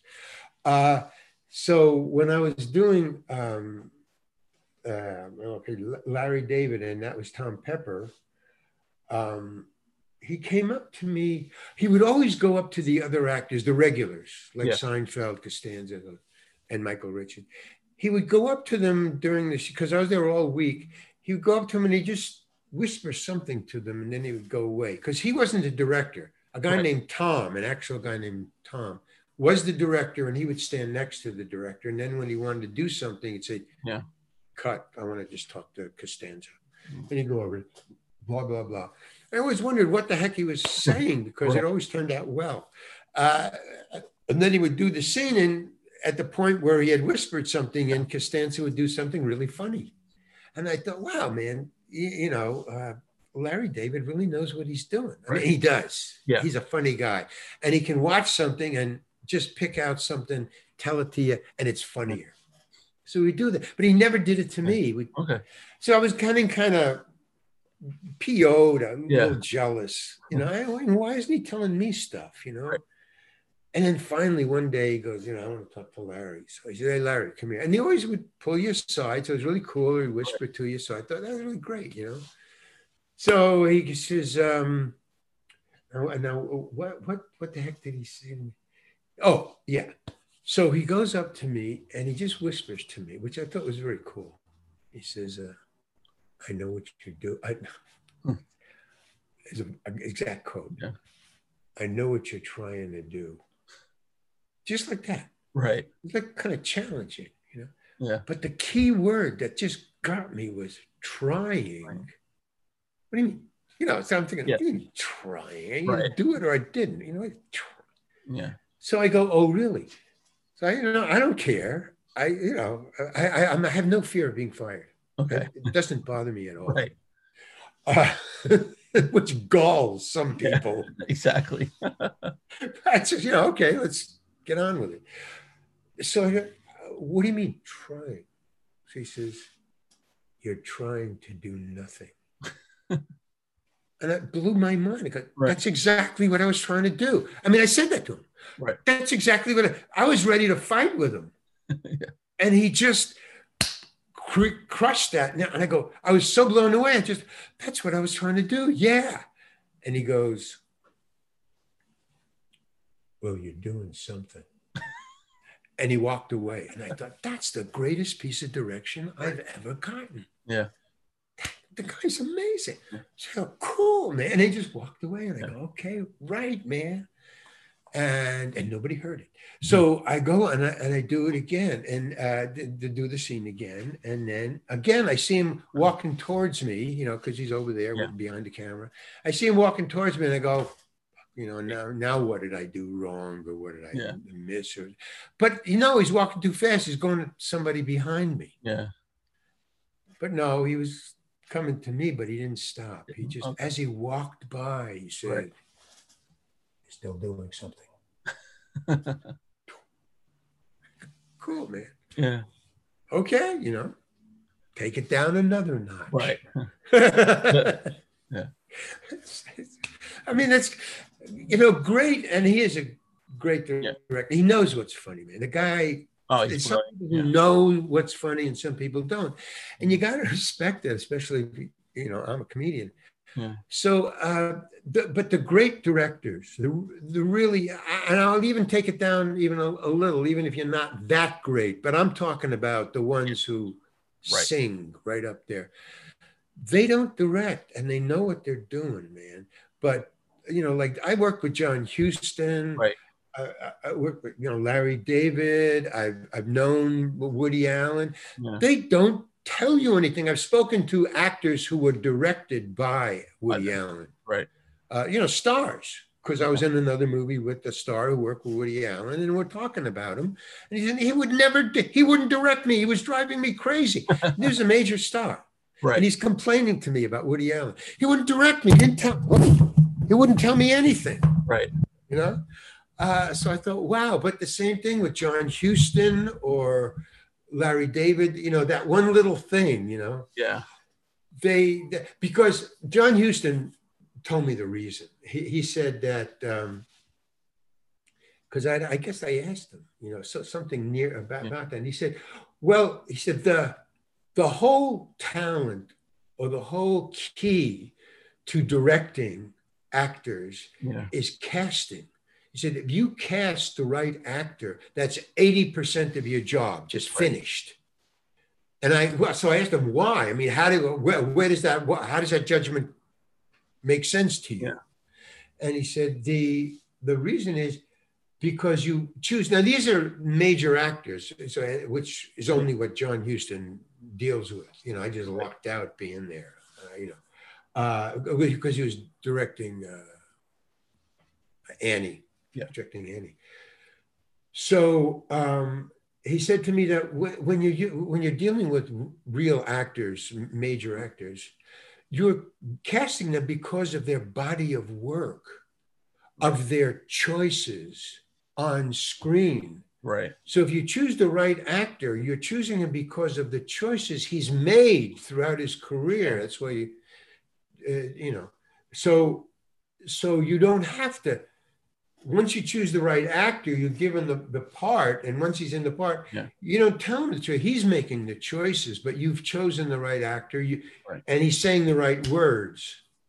So that's why they don't, and they all grab it. But the not good act and the not good directors i don't know they don't know that or they haven't heard that or they're ignoring that and um it just it, it fucks you up man right uh, uh, you know like in an audition you go in an audition and they go now some actors can do this and that's why i don't claim to be an actor i'm a stand-up comedian uh, but um, when I, I, in an audition, I'll you know I'll go in with my choice. You know, this is what I think the the the character should be. Blah right. blah blah blah blah. And practice that way, and I go in and I got it all down, and then they go, okay, yeah, that's nice.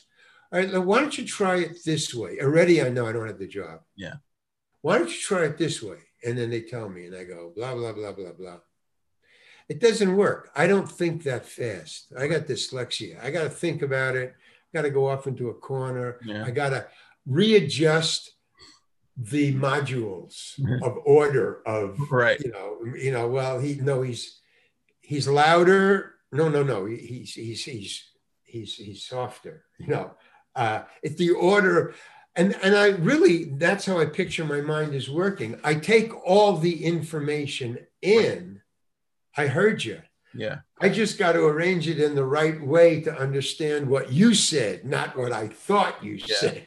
Right. and that's what's going on. Yeah. And when he said that, I don't know when the director said that to me, no, no, no, try it this way. And, and they do it a lot in auditions. Yeah.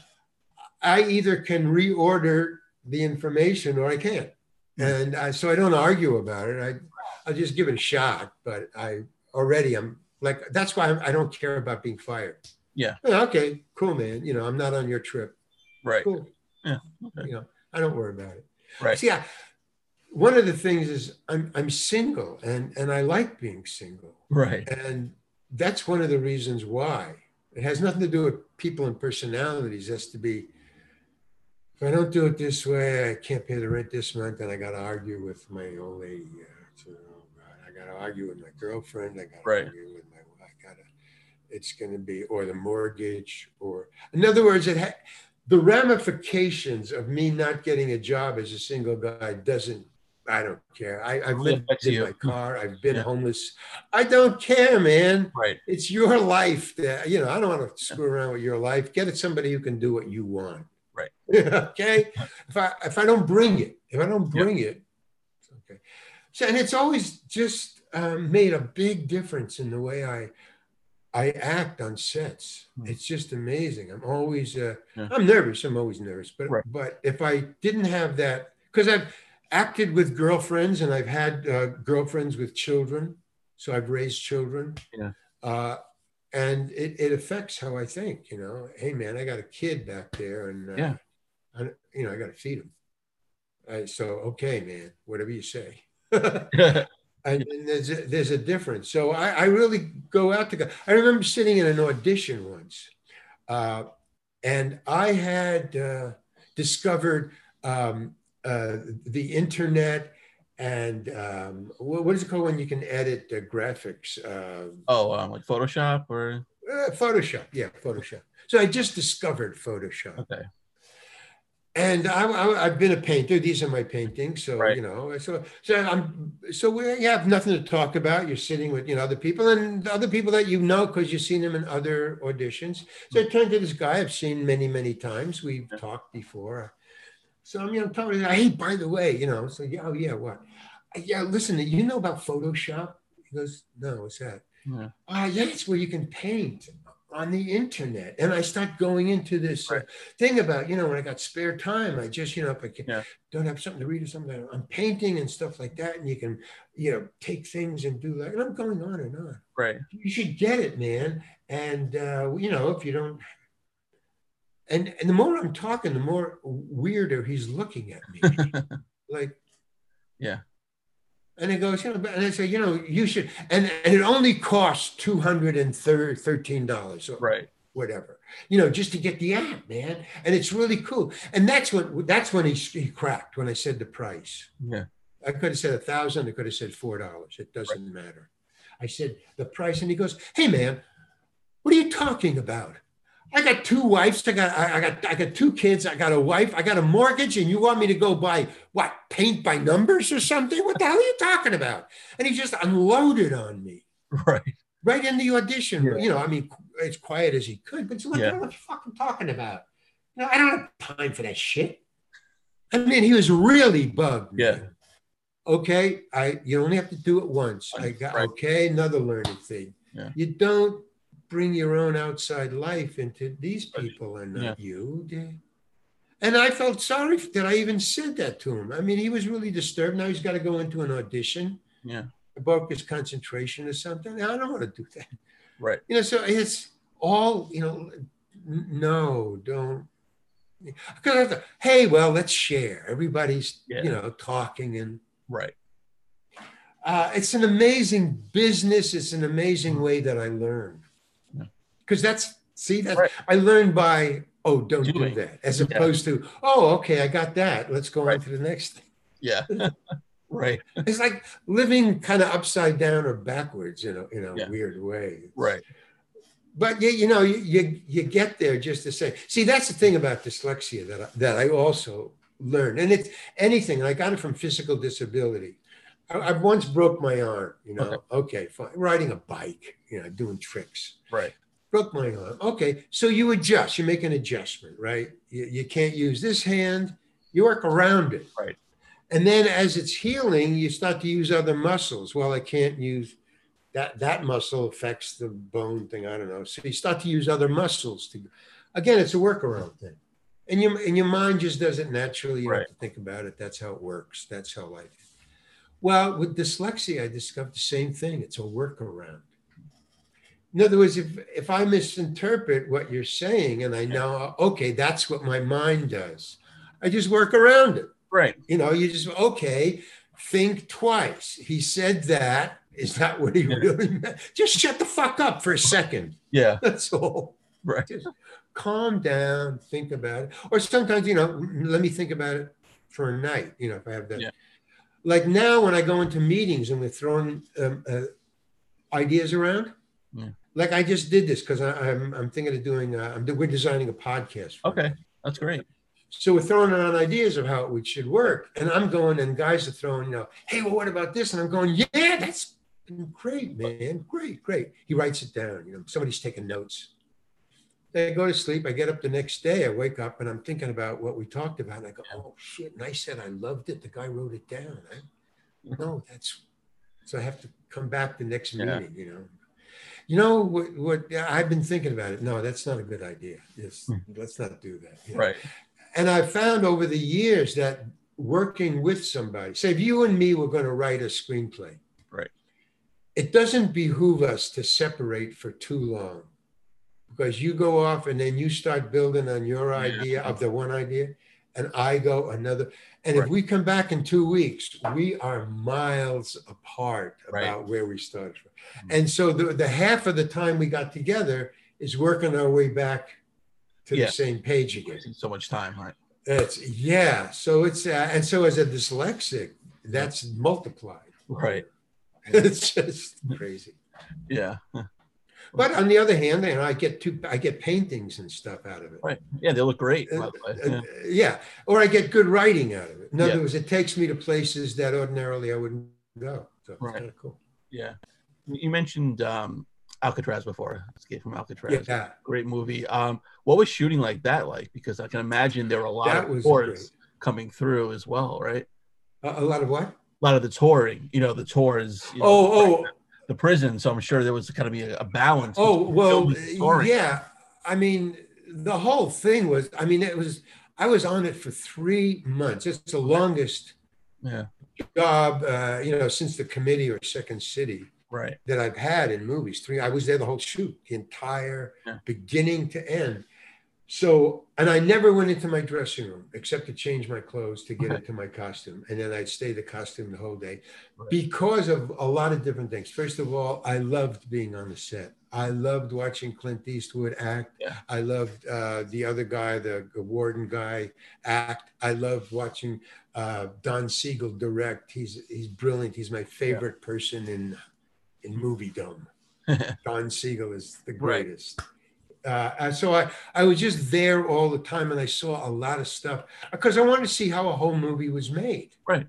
You know, uh, from beginning to end, and a, and a, and a tentpole movie. You know, this is at the time Clint Eastwood's biggest movie.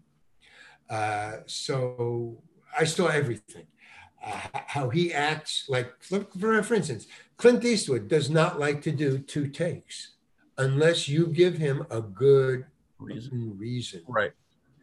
And it's not because of his ego, it's because of his craft. It's the way he builds a character.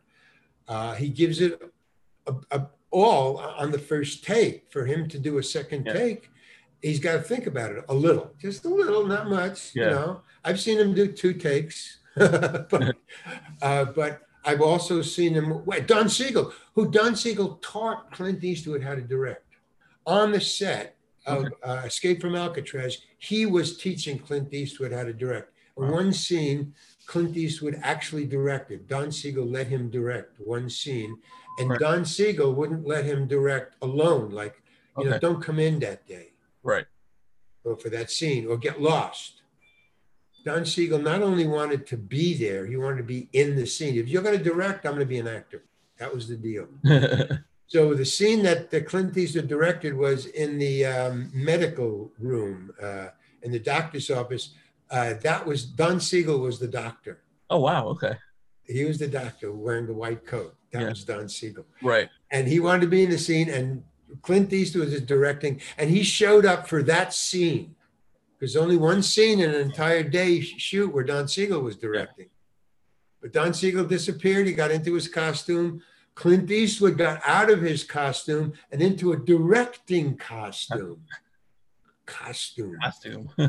It was a jogging outfit, okay. a brand new jogging outfit. And he had the, the loop, you know, the thing that the directors Yeah. look at the clouds with. He had that around his neck. Yeah. He also had a lens thing, you Yeah. know, looking for the camera, which lens to use. He came with all the equipment. His hair was combed. Right. it looked like he'd taken a shower. I mean, he was yeah. totally a new guy. It was Clint Eastwood, Yeah. the man. And he he directed, and uh, Don Siegel didn't say a word, you know. Yeah. He was, you know, and uh, Clint said, you know, go over there. All right, do it. And uh, Don Siegel was a good actor. And listened to the director. It's really great.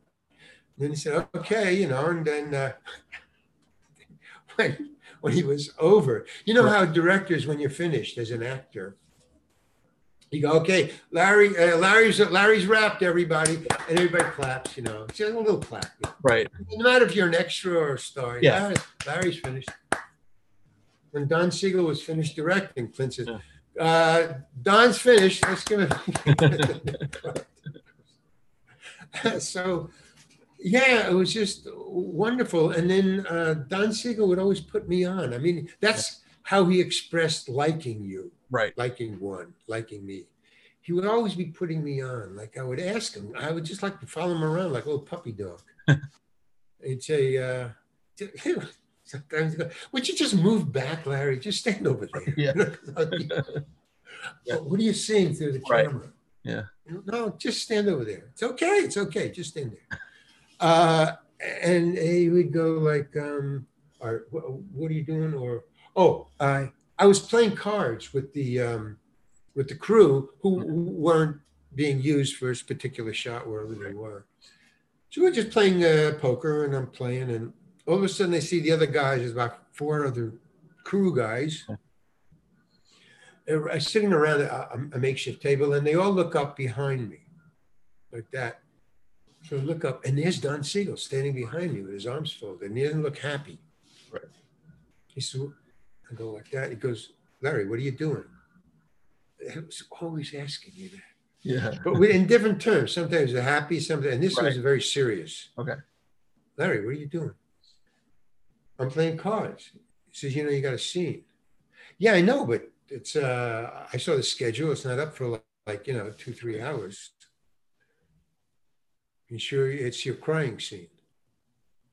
Yeah, I, I know. It's a scene where they break out and they leave me behind. Right. And and, and I'm sitting in my cell all alone and I'm crying. He said, uh, it's your crying scene. He's very, he's very low key. He's like really serious. He says, your crying scene. I go, yeah, I know. You think you can cry? No, I'm, I'm sure. I never even thought about it. I never even Yeah. thought about it. Yeah, I, I, I think so. So now all the guys put down their cards. Now this is what the fuck, man. Right. Uh, yeah, yeah. And now I'm being bothered. I mean, now, now this is turning into something I don't, I don't understand at all. He said, "Well, um, I don't know. If you don't think you can cry, I think you should uh, maybe, Yeah. you know, go in your dressing room and uh, I don't know." He said, "Can you cry? That's that's what I want to know." Yeah. I go, I, "I think so. You think so?" Listen, Larry. Now he's getting excited. He's listen, Larry. I think you better go into your your dressing room, and I don't care if you just have to slap yourself around, but I need you to cry Yeah. in uh, in about uh, two two hours. Think you can do it? So, I, I, yeah. So he says, okay, and then he walks away, and I just go to go. Okay, guys, I got to leave. I go, Yeah. Go to my dress, and I literally tried to cry. I'm not an actor. I'm not Right. an actor. I'm a stand-up comedian. I literally, I start to slap myself around. Yeah. No, nothing. Nothing. So now I'm getting a little weird because now I've been hanging around and making friends with everybody. I think Yeah. I'm a member of the crew, the cast. I'm one of the guys, and now I'm not. Right. Now I'm just a frightened beginner actor. Yeah. and I don't know what to do. And so um, I think uh, I go to Survival Man. I, it's really weird. You pop into Survival. You never know when you're going to pop into it. Right. You know, when pressure and pressure, and then you figure out a way. You don't know if it's right or not. Yeah. But at least it's survival. I figured out a way to get out of this. Hmm.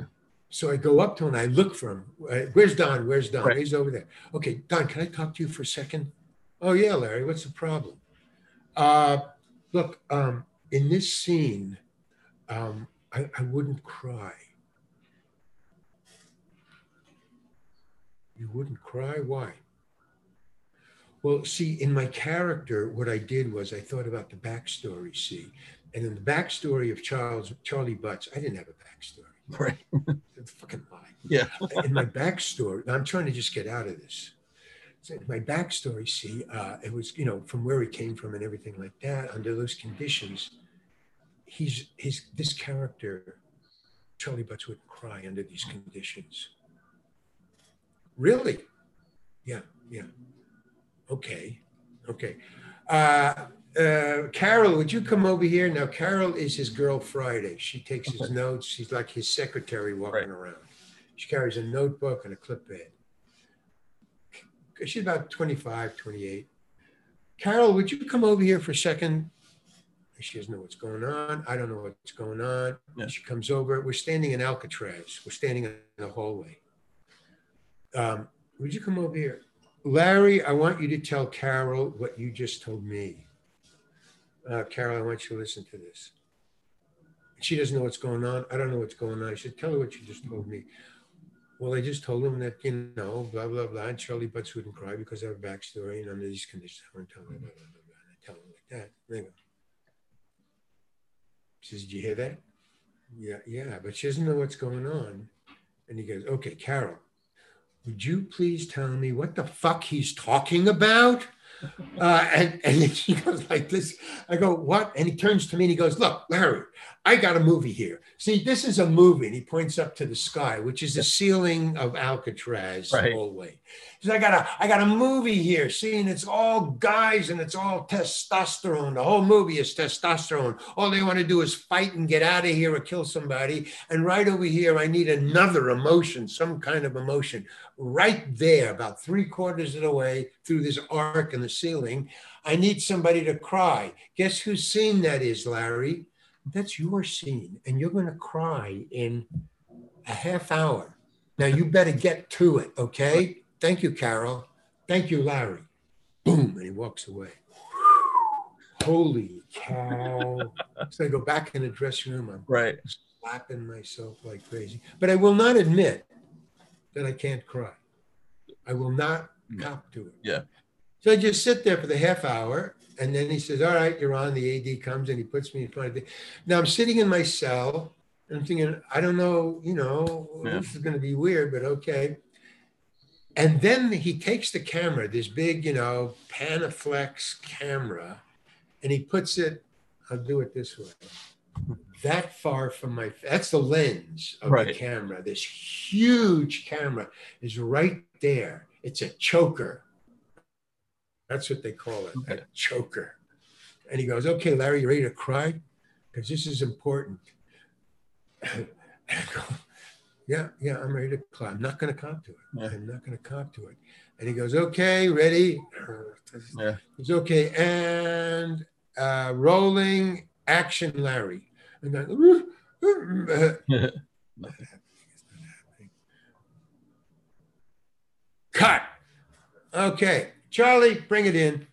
Charlie comes over. You know those old perfume bottles, the old ones that your grandmother had Oh, with yeah. the, the squeeze oh, thing on the Yeah. ball on the thing? Yep. He brings in that. Okay. He can- brings in and he puts it. Now the camera is here. The camera is here. Yeah. He puts the squeeze thing and the, the, the thing right here. Yeah. And he goes. and I start to cry. I said, "What is that?" He says, "Wintergreen." Yeah. And I start to cry, and he goes, "Rolling action, Larry." And I just stood there. Falling. Cut. Larry, that was brilliant. Thank you very much, Larry. Okay, roll. Next, we're moving Right. on. He knew that the entire time, Oh. from the time of the cards. He knew that. He just was putting me on for two and a half, three hours. That's amazing. he just had me crawling the walls. He Right. thought that was very funny. I'm sure. was- oh, it's so funny. Well, I got back at, at both of them Right. because Clint Eastwood now, see, that's the thing.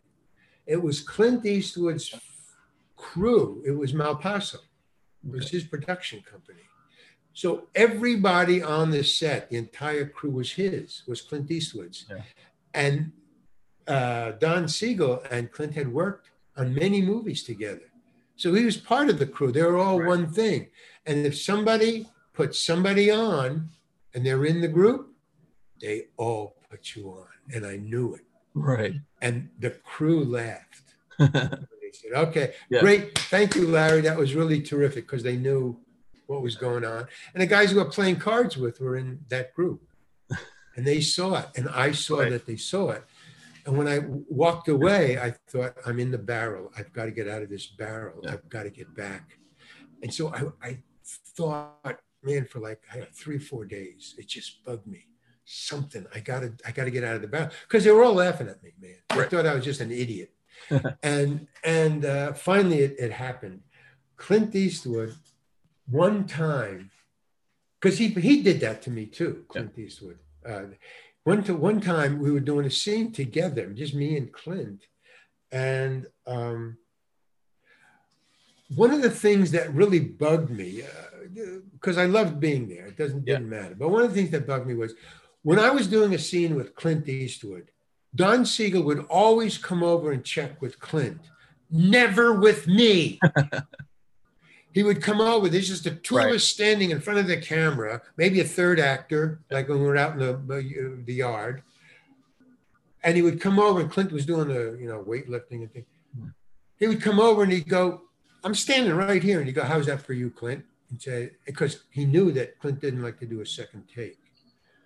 Because when he did, did he did, said uh, we need to do a second take. Clint would say, "Why?" He'd say, "Well, because there was a jiggle on the camera, it went off the tracks." Oh, okay, let's do it again. Yeah. Why? Uh, so he, he came up to and he, and uh, one time Clint Eastwood said uh, he said is that okay for you? And Clint said I've never heard him say this before. He said um, that was uh, I'd like to do that was okay. but I'd like to do it again. Yeah. He said "I- I'd like to do it again. I'm trying to remember exactly. I'd like to do it again. They said okay, fine. They do it again. Okay, terrific, no sweat. Again, another scene, me and Clint in the in, and he comes up. He said, "Well, Clinton, he ignores me, so that was bugging me, ignoring me." And he said, "How is that for you?" And Clint said, "That's okay for me." Yeah. So I said, "Well, I think I can do it better." Exactly what Clint said. Yeah. I'd like to do it again. I think I can do it better. And Clint said, Well, I don't think I can do it better. And he walked away. Everybody laughs Yeah. at Larry. I Right. said, Okay, in the barrel again. I got to get out of here. Because now it's now it's endemic. It's Right. systemic Yeah. it's just everybody.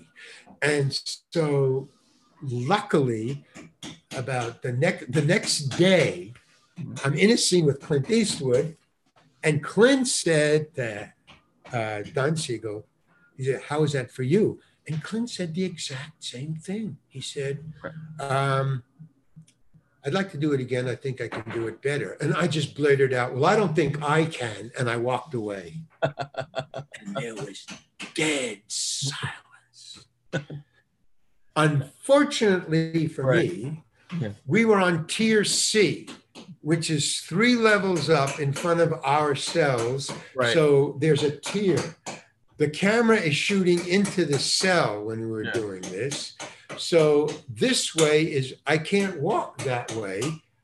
This way is into the cell. That way is off the tier. This way is blocked by all the crew and the equipment and the camera stuff. So I could only walk that way. It was about, I don't know, 50 yards to the door. It was all the way down there. And I just kept walking, man. And I said to myself, I was just muttering to myself, I don't give a fuck if I get fired, man. I'm not turning around. I'm not stopping walking. I'm getting out of here. I don't care. That's all I was saying. And there was just silence behind me, man. And the door kept on getting further and further away, man.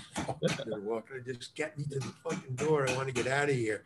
And I hear Clint laugh and say, Hey, Larry, come on back, will you, man? come here. Yeah. And I t- turned around and he's laughing. He's, man, man. man, oh don't worry about it." So I, I walked all the way back Yeah. and he said, hey, man, what are you doing? What are you Right. It's a movie. Don't worry about it. He's calming me down. Yeah. He thought it was fucking funny. Right. So from then on, I was you were fine. cool man. Yeah. I was okay. The crew loved me, everybody, Right. and I didn't have to worry about. Whew, but but it just came out of me. In other words, I didn't plan. It just I heard those words and I thought I can do it. Yeah. I'm out of the barrel. Boom. Yeah. And so you know, thank God that I just don't care about being fired. That's not my thing. That's good. Even though that was an incredible movie to be in. Yeah. Do you hear that? yeah. What is that? You know, wait a minute. Just wait a minute. okay. Okay. Sorry. No problem. okay. He shut up. Yeah, it's good. Okay. you probably heard Clint Eastwood story. All right. So uh yeah, so last question. Oh, okay, here we go. I'm sorry, man. No, don't, But don't that really, yeah, he would have kept on going. Right. Yeah. yeah. I no need no to apologize. That's fine. All right. So last question. Um, ask you about Billy Madison, which I'm sure you heard a lot about. Uh, Uh, well, no. Uh, they have they, they have their fans. They're not vocal to me because I was just a Carl. Right. Uh, You know, I, I wasn't a hip guy. Yeah.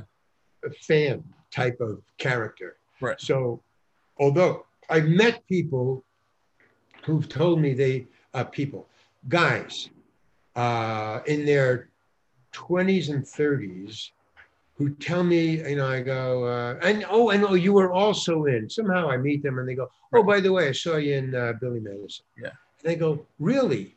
Uh, you know, a lot of people have seen me in Billy Madison. How many times have you seen that movie? And they go, oh, at least a hundred, man.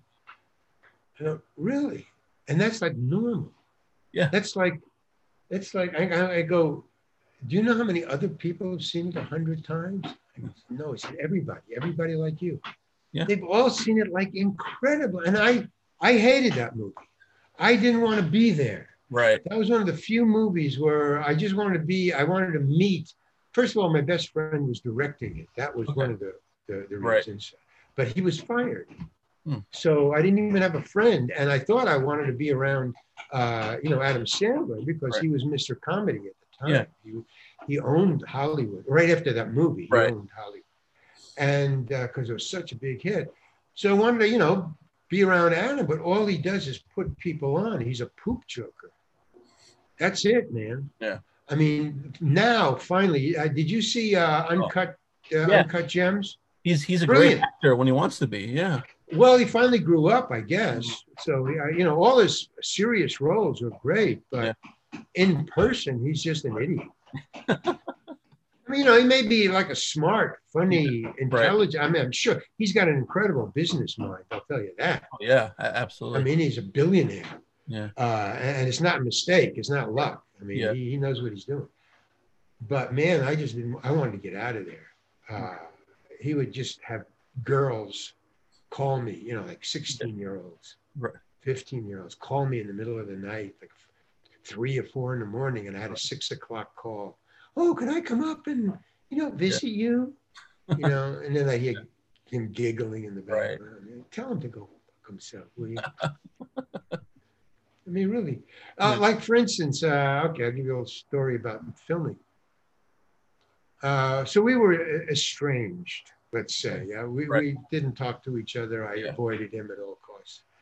And um, one day he invites me. I get a call. Hey, Larry, uh, we were living in the same hotel. He was upstairs and I was downstairs. Right. Why don't you go up to the room? We're just talking. Why don't you come and hang out? Okay, you know, I mean, he's the lead. Do you want maybe I don't know. Right.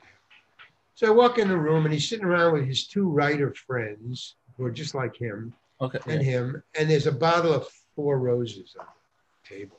Yeah. And they're drinking. They've been drinking. It's in the afternoon. I guess it was a day off or something. And they're just sitting around this table. He says, "Sit down, man." And he's a little tipsy. Hey, Larry, how you doing? Right. I'm fine. I, I just this is not my thing. I don't. I'm. I'm not a drinker. I, I was at one time, Yeah. not anymore. Right. And not then, not then. And uh, so it, that wasn't my thing. And he goes, uh, "So what do you think about the movie?" What kind of question is that? You know, what do you think? You like this Yeah. movie? I get. I mean, Adam, you're the produ- you're one of the producers. You're the lead. You've written this thing. I'm an actor. You're my boss. Right. You're asking me whether I like this movie or not. What what, what kind of question is that? Yeah. What am I going to do? Say no? Right. Oh, it's a wonderful movie. Oh, Yeah. I love it.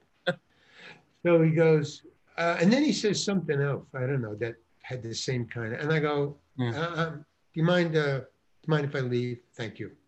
About enough. Right. Thank you. And I just walked out. Yeah. So that's the setup. Okay, so now at lunchtime, he calls me over. He says, "Hey, Larry, come here." Uh, so we're at different tables. Yeah. So I go, "Okay, now what?" Because here's the thing: what I really understood was he really wanted to be my friend. Hmm. I guess he didn't know how to be my friend, Right. and I didn't know how or what he was doing. I didn't know how to accept this kind of friendship. So I just took it as anger Yeah. on my part or his part. Right. I, I mean, I just, again, I didn't know how to deal with what he was doing. If I was normal, I probably would have just. Or he was normal. So yeah, I mean, he was normal. So I go over and already I have a chip on my shoulder and he is aware of this. right. And I go, oh, what now? And he goes, uh, what's this? Uh, what's this mouse thing that you do?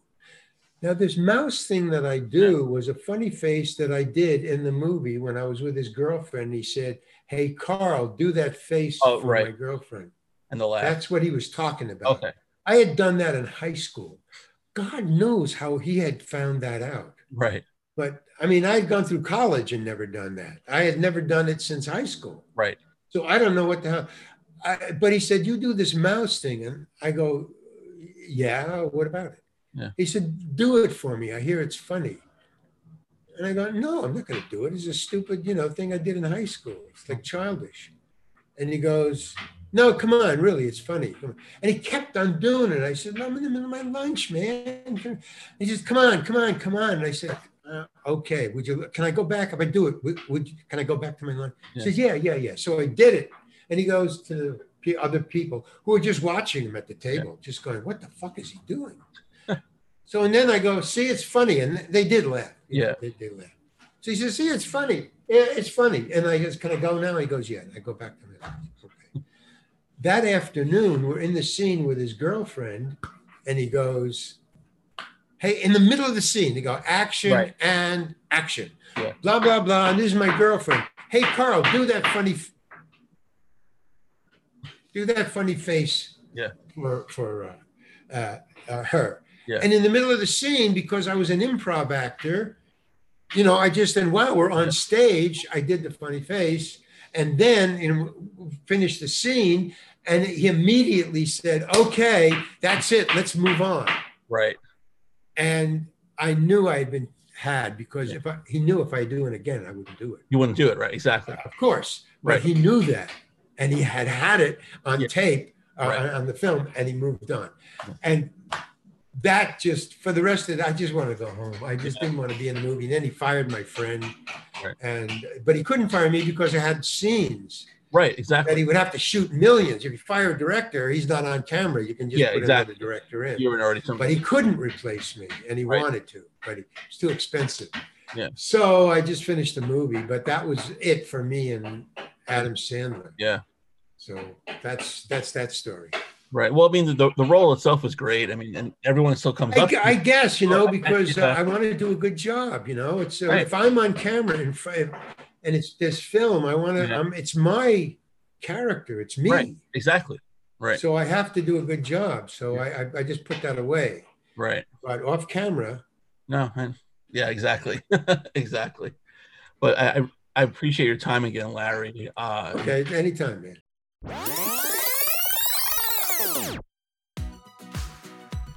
And a special thanks to Larry for joining me today. Check out his website, thereallarryhankin.com. And if you have a guest suggestion, hit me up on Twitter at the first Noel19 or like the page Living My Youth on Facebook. Go to iTunes, check out all the past episodes we've had. While you're there, please rate and review the show. Don't have iTunes? Not a problem. Shows on SoundCloud, Spotify, Podbean, wherever podcasts are found. The holidays are coming up right around the corner. Go to livingmyyouth.threadless.com for all your merchandise. They make great gifts. A new episode comes in every week. Stay safe, everybody. We'll see you next week.